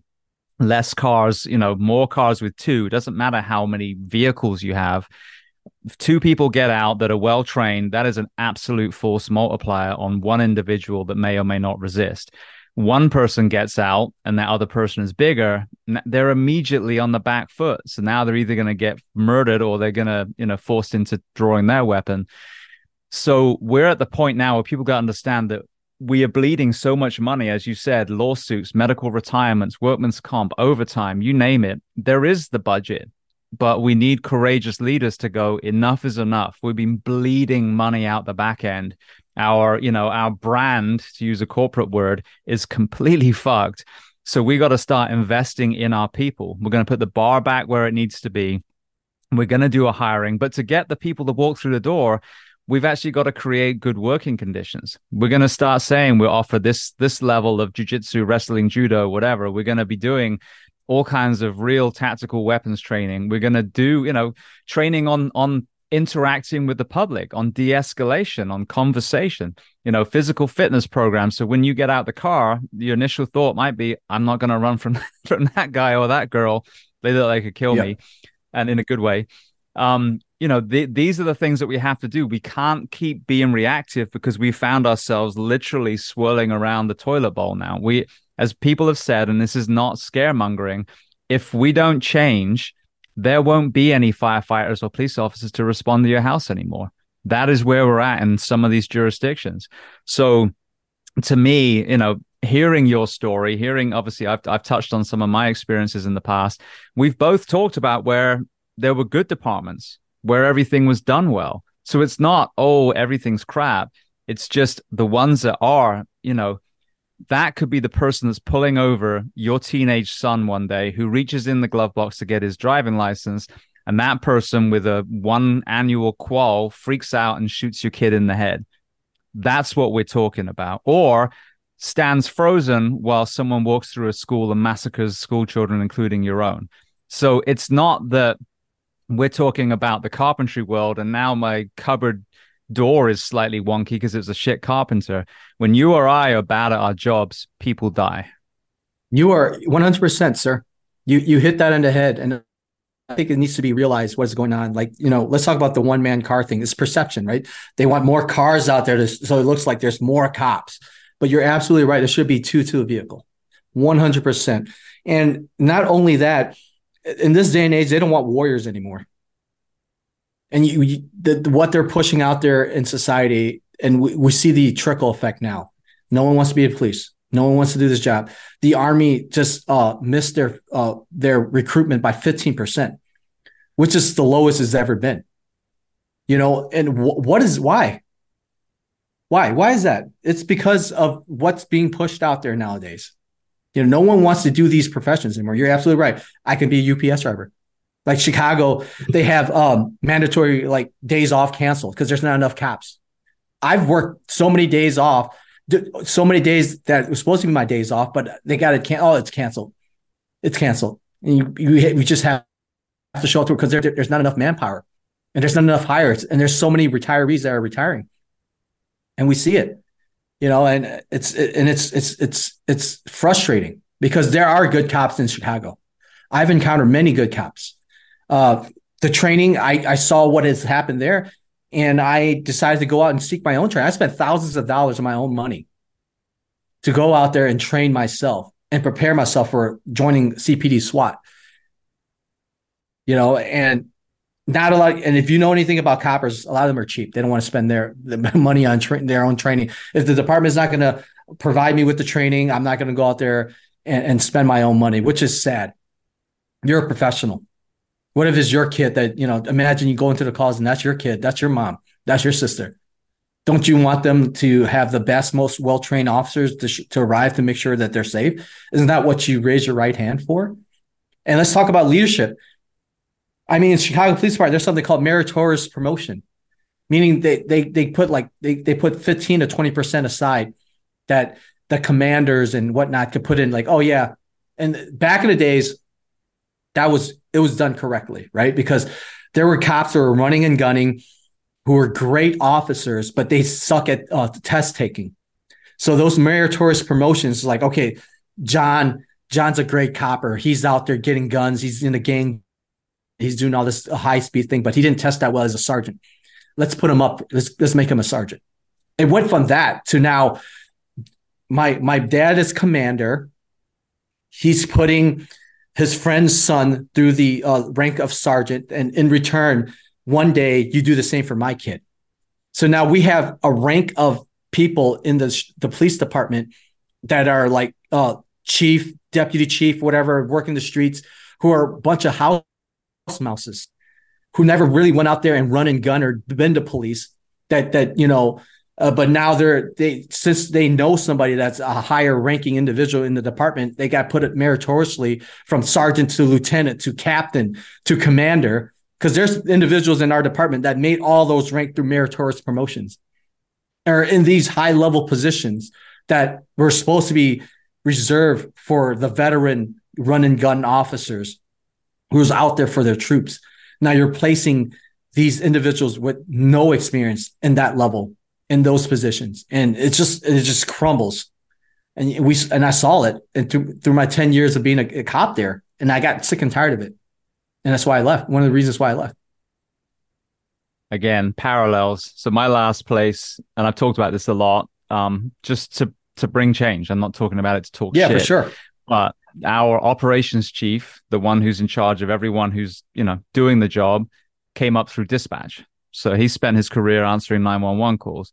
The chief chief came up through fire prevention. So checking fire extinguishers for extinguished dates and sprinklers. Neither of those two qualify you to be a ground level firefighter or overseeing the paramedic side. Um, and that complacency, we had the shooter that ended up going to the Pulse nightclub in Orlando came to our area first, which was Disney Springs. And this is public knowledge. And he's seen on camera uh, with a, a stroller and under the the blanket on the stroller are a bunch of automatic weapons pushing it in. But when he gets there there's some sort of shift change from the sheriff's office. And so he turns around gets back in his car drives up orange avenue and then goes and murders a bunch of people in pulse nightclub. I'm overseas when this happens. I come back expecting all kinds of you know new training equipment things i'm gonna have to catch up on. And they were like what do you mean like, it, you know, basically it didn't happen, so therefore we're okay. And that complacency again was was one of the big things that eventually led to me going, all right, you know, I've spent five years trying to to make a positive impact. I did train people, I did do fitness training, I did do all kinds of stuff. Um, and then uh, you know, left it better than I found it and then transitioned out. But that was such a giant near miss that most refuse to even acknowledge no matter learn from and change. You had a pretty horrendous incident when it comes to the mercy hospital shooting. So again you've got lapd talk to me about that. We've got horror stories obviously parkland shooting here in florida with the SO not responding, Uvalde recently with with the officers, at least the the leadership side of the officers not engaging that suspect. So talk to me about not only the heroism of the the officer that you lost, but also if any, how that complacency factored into that incident? It was huge. It was lightning in a bottle. Uh, that luck happened for the Chicago Police Department because that could have turned 180 from what had happened. Uh, so in, in our department, we have something called the SORT vehicle. So on SWAT, it's called the you know Special Operations Response Team. You drive around the city just to just in case something kicks off that you respond to an incident. And luckily at the time, that vehicle our one of our sort vehicles was downtown, and instead of making a left towards John Hancock, which is the opposite of the Mercy Hospital, they decided to go right for whatever reason. So towards Mercy Hospital, not knowing there was an active shooter that that that that occurred. Um, so they were driving and they heard this whole incident kicked off about this individual uh, sh- uh, shot the doctor. An officer's been shot, uh, Officer Jimenez, who, who literally had uh, only a couple weeks, a couple months on the job. He's a brand new probationary officer. And I, he was at the hospital. I think he was dropping off paperwork or he was dropping off a suspect or something like that. But um, he was there when he got hit in the jugular and, you know, he, he bled on scene um, and died in the hospital. But then again, that's one of those things. You could have two days on a job and you get killed. You could have, and there's stories of coppers who have 19 years on a job. The day of retirement, they get killed right? You never know in your span of career. And that's why you should always train and be the best that you can. You got to realize that. So back to this story, this whole that whole Mercy Hospital kicked off. He the, the story behind that was, you know, the doctor that he was dating was his fiance. And she, she she called it off. She's like, I don't want to be with you anymore. We're calling this off. And he and he got mad about that. So he's like, okay, meet me outside in the vestibule, meet me outside, uh, give me back my ring, and and we'll call it quits. So no, she didn't know, but he had a pistol and he had a box of uh, rounds in his uh, pocket. So we could see it over the, the camera. You know, they're they're talking, and I guess an argument ensued, and he killed her. He pulled out a pistol and he shot her to death right there. He stood over her body for a little bit. Then, whatever he was processing, he decided to go inside the Mercy Hospital and start shooting people. Right, and and, and um, when that call kicked off, our sort vehicle, I was off that day, but my radio was on because I was downstairs in my basement and I was cleaning my gun. I was on call. And this call kicked off, and that car luckily was heading towards Mercy House. anyway, so they, so our it was our our sniper and two other uh, guys in the uh, in the in the car heading towards that incident. And I we rewatched the uh the uh, the uh, camera, the, the body worn camera of the lieutenant. And this is going to fall back to training. Uh, the Chicago Police Department on active shooter, they didn't know how to train their officers. And we, we saw it firsthand in the video because there was a bunch of cops standing in the hallway looking for directions. They didn't know to close in and, and, and kill the enemy or, form form a dime, diamond formation and go towards the gunfire and try to look and, and, and eliminate the threat. They, you know, of course, you fall back to your training. And, you know, I'm not going to blame those cops because they were never really trained in active shooting. So when, when our guys got there, we, uh, you know, the one thing that's great about uh, being on the SWAT team in Chicago is we train all the time. You know, we got a test to get on. Uh, they don't just accept anybody. So when we get on the SWAT team, we train all the time. And I wish we, you know, the, the, the patrol level or, or the tactical uh, guys on plain clothes had that level of training too. But when they got on scene, luckily, uh, one of the guys' name was Elvis. He was our sniper at the time. He responded with the lieutenant, and they closed in. And at that time, they met with Jimenez. So it was him, Jimenez, the, the officer who got shot in the jugular, and the lieutenant were going towards the sound of gunfire. And um, when they started bounding towards the incident, uh, they it was a T intersection. So basically, just imagine uh, a big T leading down a deep hallway and, and, and another, basically an eye. The shooter was on the other side of the hallway. They were bounding to the next level of cover. And, and that incident, when they were bounding, that's when Officer Jimenez got hit in the jugular and he and he started to bleed out. And luckily, uh, not luckily, but that guy who was the the SWAT guy, Elvis, you know, he was our sniper. He got down in a prone position and he dialed down his his rifle uh, optic so that he's able to see the dot clearer in in in a uh, you know an ambient light uh, environment, and he shot the guy and took him out. If we weren't there on scene, I I, I firmly believe he would have continued to to uh, try to kill as many people as possible because he had a bunch of freaking rounds in his pockets. So just to to underline, so Officer Jimenez, without all the training and gear that a SWAT officer had, still went towards gunfire. Absolutely amazing courage. I mean, truly tragic end, but amazing courage. Absolutely, absolutely. He he uh he could have cowered. He didn't. He he knew what what was right, and he went he went he went towards it, and God bless him. Did that incident have any ripple effect of discussions improving training? I mean, like you said, from a SWAT perspective, you know, you guys did what you had trained for. Yeah. But was there an analysis of the lack of training of other individuals in the hospital that could be um, elevated? Absolutely. But like the department always is good for is they they talk about it and they sit in their hands. And uh, you know, our our rifles that we had, uh, the the guy who the, the guy who uh, Elvis who was the shooter who you know eliminated the threat. Uh, that our department rifles that were issues were were old, and there was a and there was a couple of jams that happened from that incident that he tried to return fire, but the, the weapon jammed on him. And uh, after the incident, we they came in, they saw like, oh, a lot of these weapons are super old. Uh, they're like, yeah, we're going to get you guys new guns. Never happened. They talked about it. These guys are still having the same weapon system that that they used during the Mercy Hospital incident. That, and that's just how the Chicago Police Department rolls. They like to talk about it. They like to put uh, smoke and mirrors, but they'll sit on their hands until some shit happens. Then they're like, oh crap, how can we do to fix this situation? Right? Like the Laquan McDonald shooting where um, you know that officer shot that uh, kid 16 times. Uh, was was that kid in the wrong of why he was called there uh, when the officer arrived? Absolutely.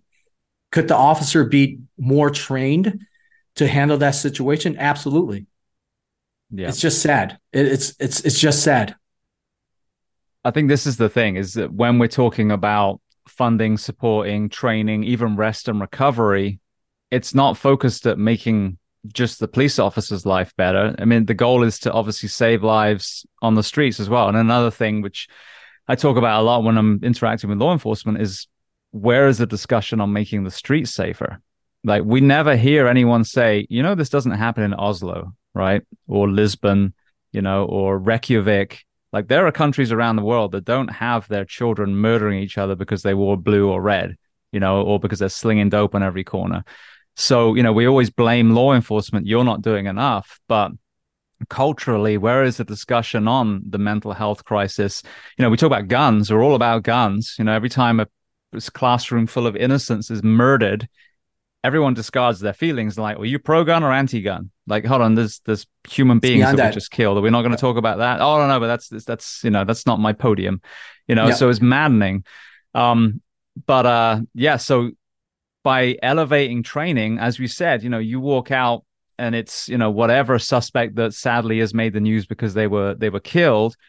Maybe in that situation, a well-trained, fit officer was able to de-escalate and it never got to the point of lethal force. But you don't hear that in the conversation either. And then the same with the overtime sleep deprivation. Maybe if this officer hadn't worked two straight shifts, cognitively, he would have made a different decision but you never bring that into the conversation either.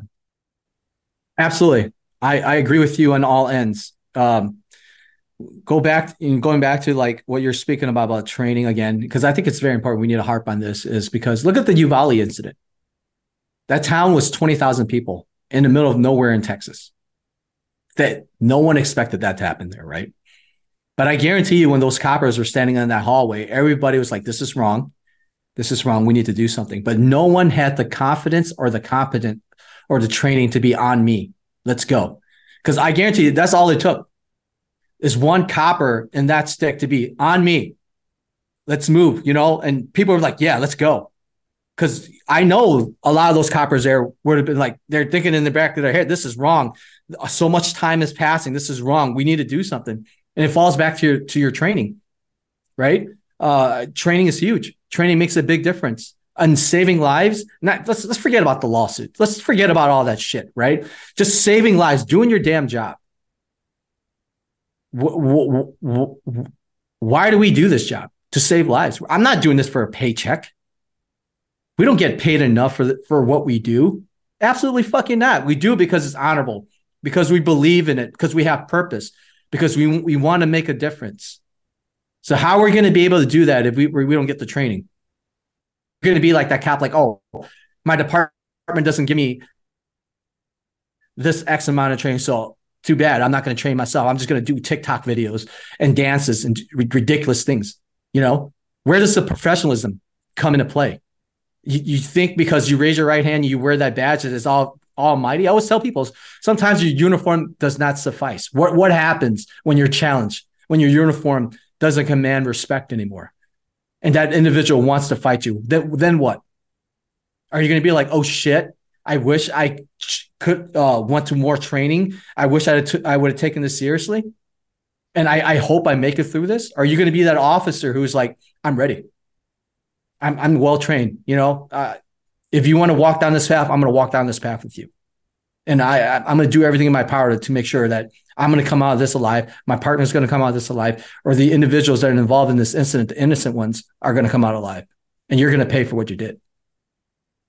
Absolutely. I mean, even the the conversation with the canine. Um, I've had you know, several canine handlers on the show, and there's been a pushback against the canine program too. Mm. and people are so short sighted because those are non lethal options. If you don't use the dog, then you use the gun. That's it. Yep. That's your two.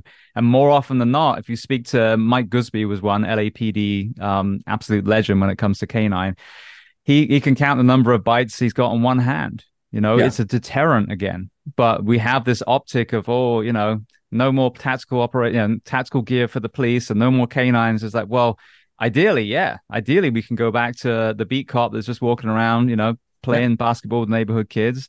But there's areas at the moment that are absolute war zones, and taking away tools that make it safer for the officers and the person that you're even pursuing is insanity. But this political you know, fucking fairy tale bullshit that's happened the last few years, people don't realize that's making it even more dangerous for our children than it ever was before. Yeah, absolutely. Chicago doesn't have bite dogs. It's insane. Like we we've been on calls and I'm like, hey, you want to send in your dog? They're like, oh, my dog's not a bite dog. You know, like I like you said, there's tools to be used to to to do our job more safe. But like you said, it's political. It's all political. Uh, for example, like ex- the explosive breaching program for, for our SWAT teams, we, we have explosive breaching capabilities, but they won't let us use it because they're like, oh, you're you're blowing up the color, you know, you're blowing up, you're going to use it to blow up the community or the, you know, they they use as a pol- politicized thing. But then when you look at it, it's like it's not that; it's the most safest thing because it's all math.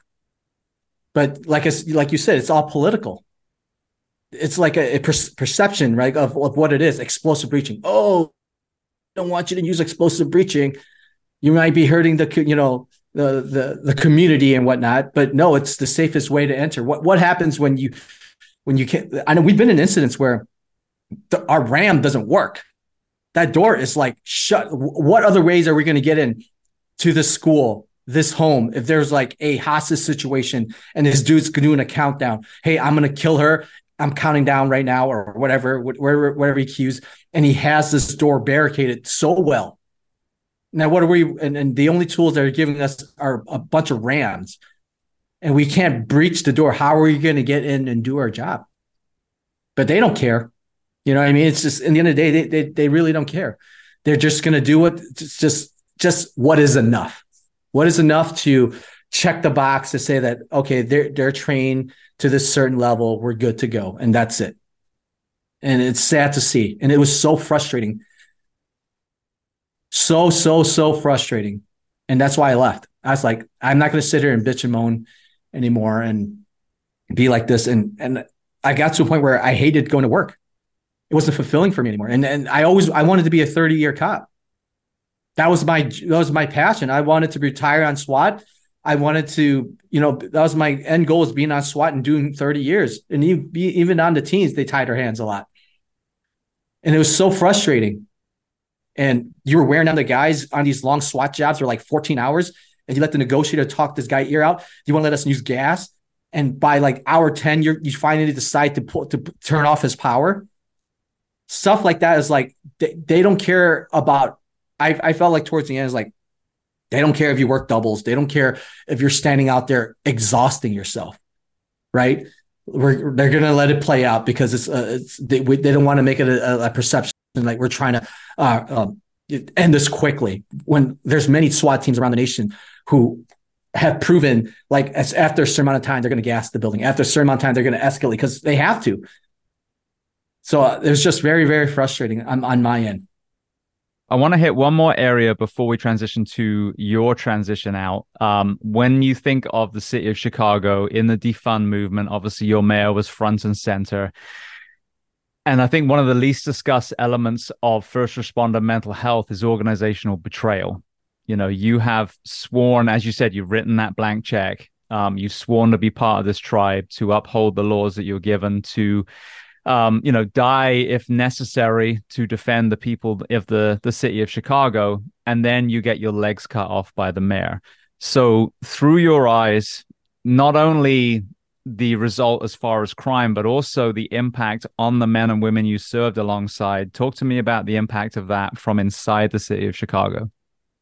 My last couple of years, there was a, a bunch of suicides because coppers had nobody to turn to. They took their lives and is and I I I 100% feel like it has to it had to do with the lack of leadership uh, from our police department, the mayor, the DA.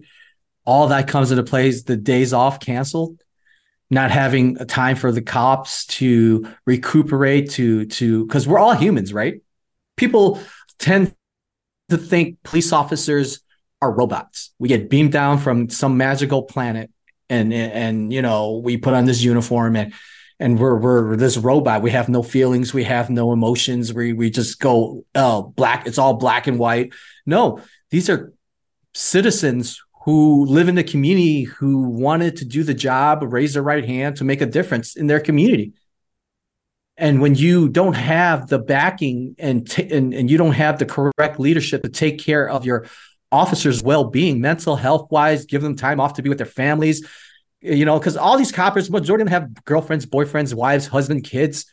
You know, how, how's it going to feel when daddy, mommy have continuously days off canceled and you're missing your kids' birthdays? You can't go to their events. You can't go to holidays. How's it going to play on not only your own personal lives and and and maybe your spouse's life too?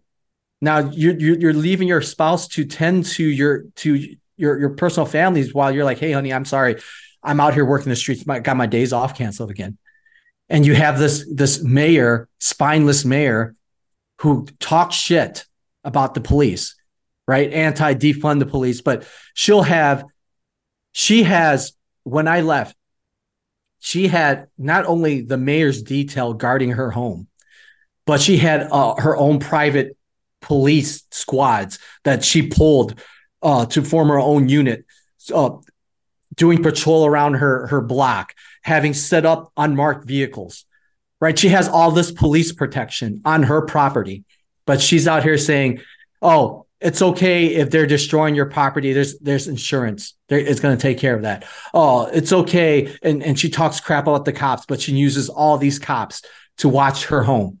She even had like a, a SWAT car sitting at her house 24 7, guarding her house, home or not. You know, and and all this coming into play the lack of days off, uh, days off, the the the all this, yeah, it, it affects the cops. It affects them greatly, and I saw that. They're like they don't care about what, what who do they have to turn to? A lot of them, like you said, like I stated before, try to turn to alcohol. That's just like a small band aid in a gaping wound, and then they end up taking their lives. And I and there's there's so many lives that was taken the last couple of years I was on. It was just disgusting that these officers needed help, but there was no one out there to help them. Well, I think as well, I mean, that's worst case, you know, human costs, which should be enough to make people change. This is what drives me crazy. But ah, yeah, but you got to show the you know the the financial gain, which nauseates me because a lot of these people worship in holy buildings, and I'm pretty sure Jesus, Buddha, Krishna, whoever wouldn't have been like, yeah, people don't matter. Think about the bottom line.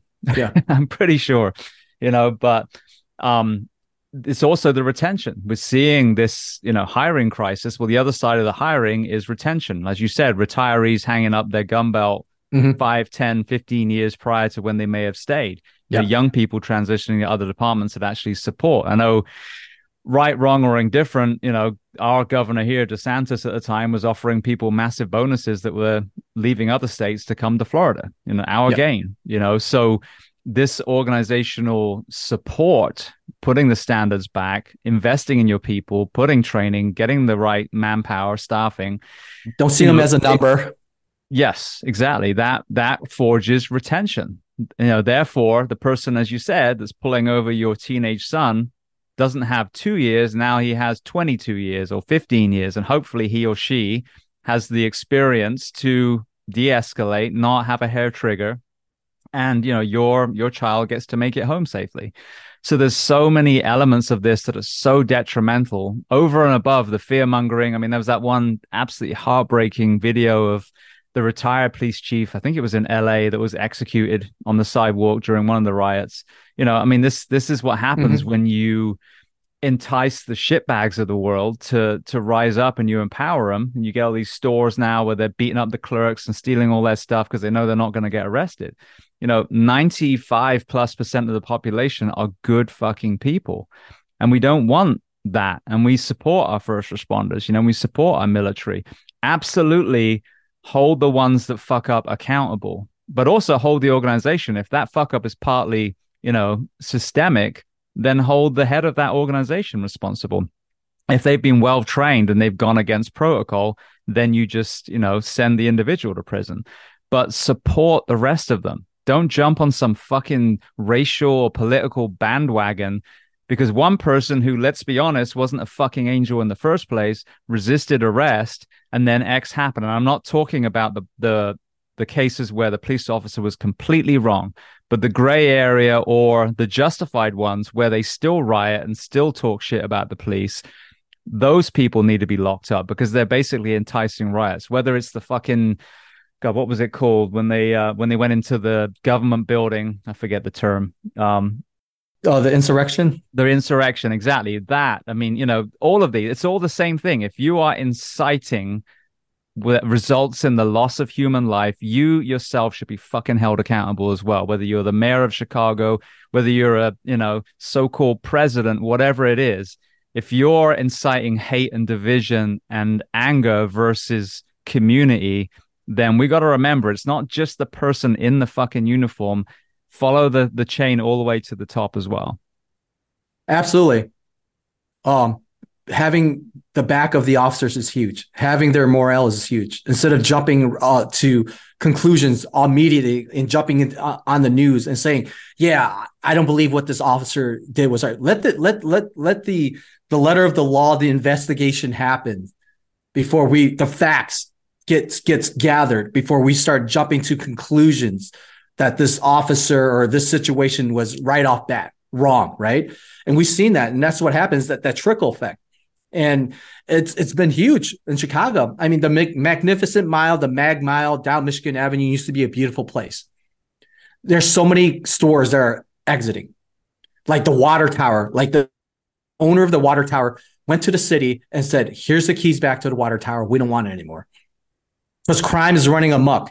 Cops are second guessing themselves. There's no chase policy. There's no proactive policing anymore. There's just gonna a lot of these cops are like, oh, you know what? Is that if that's what you want from me, fine. I'm just gonna sit in my squad car. I'm gonna drink my coffee, and I'm just gonna wait for my calls. I'm not gonna drive around. I'm not gonna look for criminals. I'm not gonna do my job because it's not worth it anymore.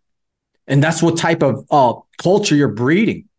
Like when they, there's many instances where in Chicago, there, there just no chase policy is huge, and the criminals knows it, right? So let's say if uh, you see the guys speeding and you try to pull them over and you turn on your lights and your sirens, you go over the air, you let dispatch know, hey, I'm, you know, I'm trying to pull this vehicle over, it's not pulling over. And they're like, okay, what speed you're going? And then the supervisors come and say, terminate the pursuit. And you literally have to turn turn off your lights, pull to the side of the, the street that you said you stopped on. The sergeant or the supervisor comes on scene, looks at you, logs you into his thing that shows that okay, this officer stopped. And what that does is criminals aren't stupid.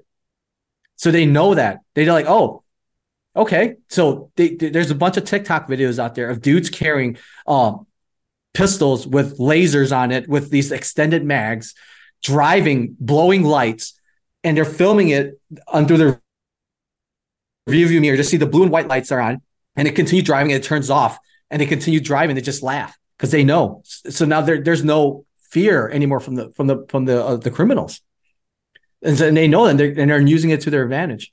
And they're seeing like these cops are not doing their job. They're, they're seeing cops standing by while places are getting looted because the supervisor is telling them to stand by because it's only uh, uh, um, property, and they see this, and then they, you know, and they, all these all these kids, all these, you know, they call it uh, gatherings because the new mayor doesn't want to call it a riot.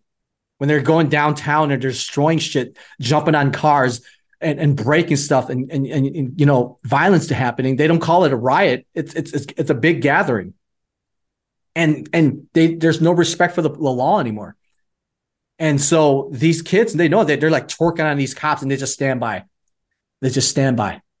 And it's sad. And you're absolutely right, James. Uh, I looked at the retirement. Uh, so we, I get sent this magazine from from the police department every month, and it shows the retirees and it shows how many years they have on when they retire. Now it's like 20, 21, 19. There's one that's like 10. There's you know 22. You back in the days, you had to pry a copper from his job. You always see like 29 in a day, 29 in a day, 30 years, 34 years, because they love what they did. Those times are few and gone.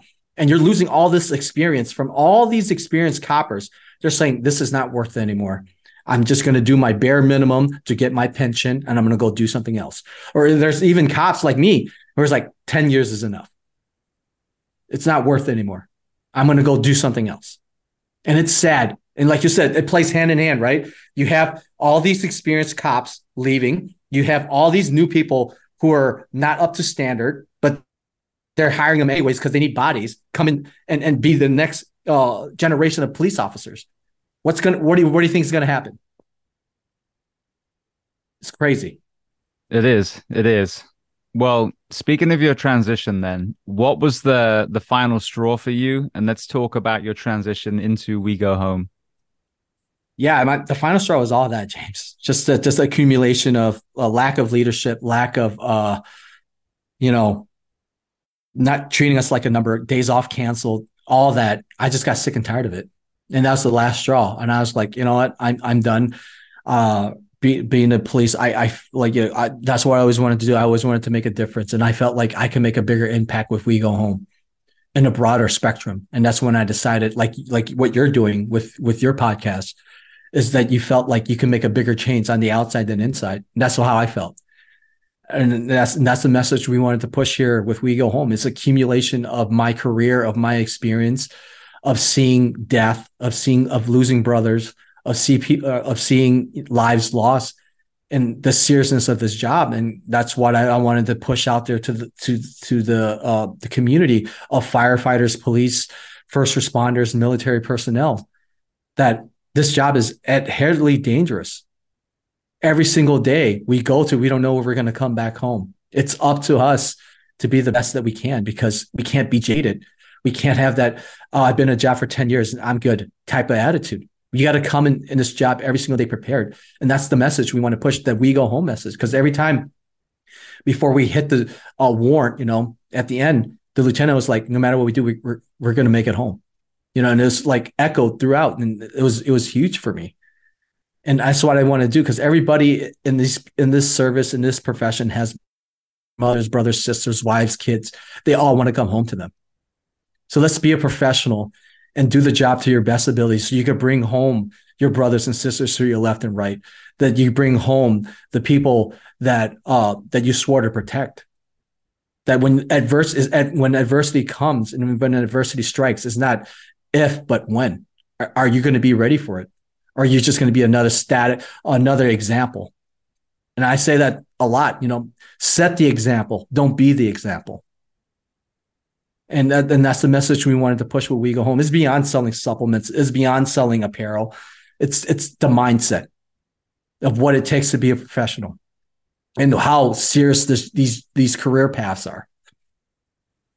Talk to me about the entrepreneurial side of it. When you leave a first responder profession, you're giving what used to be giving up actual benefits and security. Now I would argue somewhat of a facade of benefits and security because in my career, you know, the the pension got cut, the healthcare was almost non-existent. Um, actually, it was when we retired, we got zero healthcare. Um, so that was kind of a carrot on a stick. But anyway, regardless, though, you were guaranteed a paycheck. You know, you had healthcare while you were in, at least. It's a brave jump to go out into into the world in general, but certainly to say I'm going to create something myself. So, what was that journey like for you?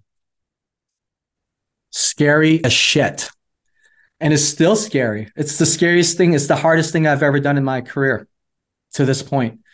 Being a ranger, joining on SWAT, it's it, like you said, it's it is dangerous, right? We we understand the risks, but at the end of the day, there's a safety net. You get two paychecks a month, you get a pension, you get insurance. You know, that's it's no matter what. You could be the you could be the top dog cop, or you could be a a piece of shit one that doesn't just just answer his calls. You're, you're getting paid the same, right? There's and there's this shared suffering when you're in that type of uh, unit and environment because back when I was on a SWAT team, we bitch and moan, but we had each other to bitch and moan about. Now, when we're transitioning to entrepreneurship, there's no one to bitch and moan about, too. All, all the weight and everything that we carry is on our own backs, you know. But I'm a firm believer in chasing my dreams. I'm the firm believer of um, not peaking, not plateauing, oh climb. And being a being a SWAT cop wasn't challenging to me anymore you know, I reached the pinnacle. I, I, was a I was a shield guy on my team. I was a point guy on my team. I knew my profession very well. I knew my craft very well. I was very good at what I did, uh, making split second decisions and whatnot. But I didn't feel challenged anymore. This was the next mountain that challenged me, and I was like, I looked at it. I was like, I can sit here and be like, okay, I'm not gonna. I'm comfortable where I'm at. I'm just gonna do We Go Home as a side gig, or I'm gonna go all in and jump into the deep end and really get after it. And and and I did. I was like, I'm to put my money where my mouth is. I want to make a difference. I want to I want to take this message and affect change in so many people's lives. But I can't do it if I'm only putting half in of when I'm on the police job because well, the, the uh, being a police officer took the majority of, of my energy. I was like, if I really want this to be something, if I really wanted to really change the lives of the people that we are, we're changing, I need to go all in. And this one I decided I, I did. I was like, fuck it. I'm going to do it. I'm not going to sit here and talk about it. I don't want to die with regrets. I don't want to wait until, uh, I don't want to suffer through my police career and finish it up and then look back and like, what if, right? I don't want to live my life. What if? Now, what about the documentary? I mean, you, I just literally, as I said at the beginning, I've just finished watching it right before this interview. It's beautifully shot. It tells a powerful story. Most people, though, you know, that's, that's, if a crew comes to you with money ideas, you know, then then it's going to be easier. But to be part of that and to be a driving force of that, I would say was quite an undertaking. So talk to me about you know that experience, and then let people know where they can find it. Yeah, uh, the Nguyen was something I was really hesitant in doing. The you know, uh, Sean Spencer came, uh, who did Ranger, which was was a powerful documentary about uh, you know uh, a guy who was a, just a regular guy who just wanted to do the right thing, join the Ranger Regiment, and he talked about his time in war. And I saw that documentary. I was like, "Oh, this is super powerful." And he was like, "Hey, Sean's like, hey, I want to do a documentary about your life." I'm like, "Who wants to hear about my life?" You know, I was like, "I don't know." I was, I was, th- I was like, "I'll think about it." You know, I I was really iffy about it because I don't like to put myself out there like that. I didn't feel like you know I wanted to make a message. Like I was like, Sean, I, I want to do it, but I don't want to make this message about me. Like, oh, look at me. And he's like, it's not about you, man. I think it's a, power, more powerful story beyond that. It's a power. It's a story about resilience, of not quitting, of of, of being placed in in any environment and, and thriving. Right? It's on the individual, and I think a lot of people need to hear the story. And so I decided, like, you know what? If if if this is going to change a lot of people's lives to help them for the better, when if they're struggling through what they're going through and they, they want to quit their path, then I'm going to do it. And that's why we decided to put the story together and put it out there so that people can watch it and be like, hey, look, life is going to slap your ass, like it or not. It's going to beat your ass, it's going to push you down, but are you going to quit? Right? That that's what matters. Everybody's going to be everybody faces adversity in life. No one's immune to adversity. I don't care if if you're born in the richest family to the poorest family you're going to face adversity in your life and how you deal with that adversity and how you are as an individual is really going to dictate how uh, the future that you're going to have and I, I want that message to resonate with everybody that hey you don't have to be raised in a rich family for you to do extraordinary things. It's on you that for you to not quit and, and, and have purpose and drive through it and see it through. And that, that and that's when we decided to do it. And, and, you know, he shot it and God bless him. And I, I just felt like it, it, the story that just needed to be heard, not just in that side of things, but just in, in general, the, the humanization of an individual in, in going to war, working the streets of, you know, as a cop so they could show people that, Hey, we're not robots. We're human beings, right? we we just we just want to do the right thing and we just want to help people and that's what and that's why we do what we do because we damn well do not get paid enough. So that's why we did it. And yeah, it's it's it's on Amazon. You can find it's my last name. It's N G U Y E N Nguyen. Um, people who watched it said that that it really helped them a lot, and I, I hope that you guys who watch this find some kind of inspiration from it, so that it can help you through whatever journey that you're going through. What I really found important and i say this only because you don't see it many places is just the raw frustration of someone who took their job really seriously who wanted to be the best version of themselves but like so many people listening found themselves in you know in toxic environments and of course you know like they said the immigration story is incredibly powerful like you said the overcoming adversity and the self-belief but I think it's going to be, to be completely blunt, a lot of first responders and people in other professions are going to go, that's me because I know so many great firefighters, police officers, soldiers, paramedics, doctors, nurses that are amazing despite the environment. And I know how detrimental that is to their spiritual mental health. So that was one thing as a responder and having been through, you know, highs and lows myself that I really kind of resonated with was just here's another one. Here's another guy who fucking gets it, who understands why we put the uniform on, whose fire still burns in their heart. And then, like me, ultimately transition out because their head was hurting so much from banging it against a brick wall. But that in itself is also a resilient story because you're like, okay, I'm still going to serve. What does that look like now?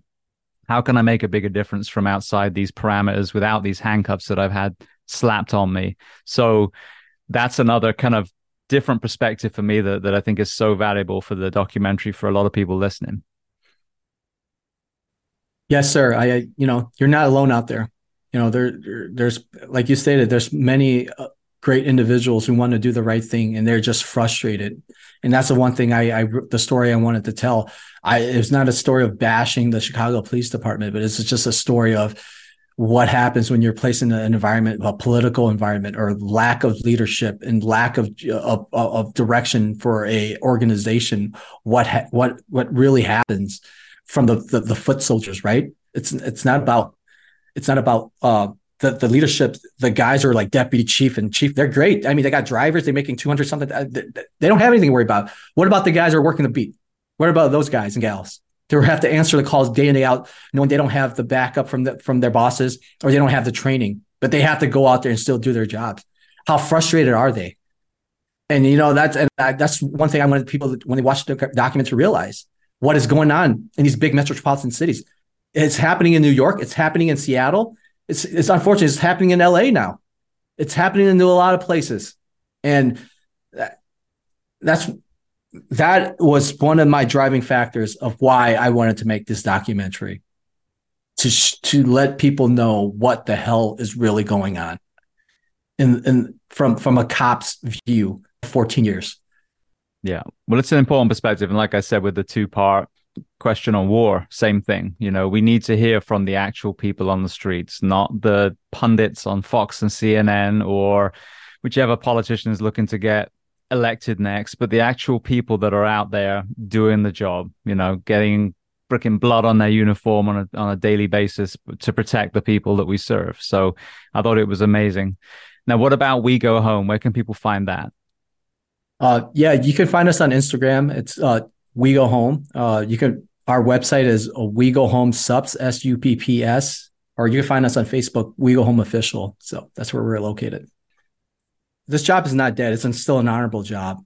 There's still you're still needed. There's still a need for warriors to be out there to pick up the mantle right? Somebody has to stop evil.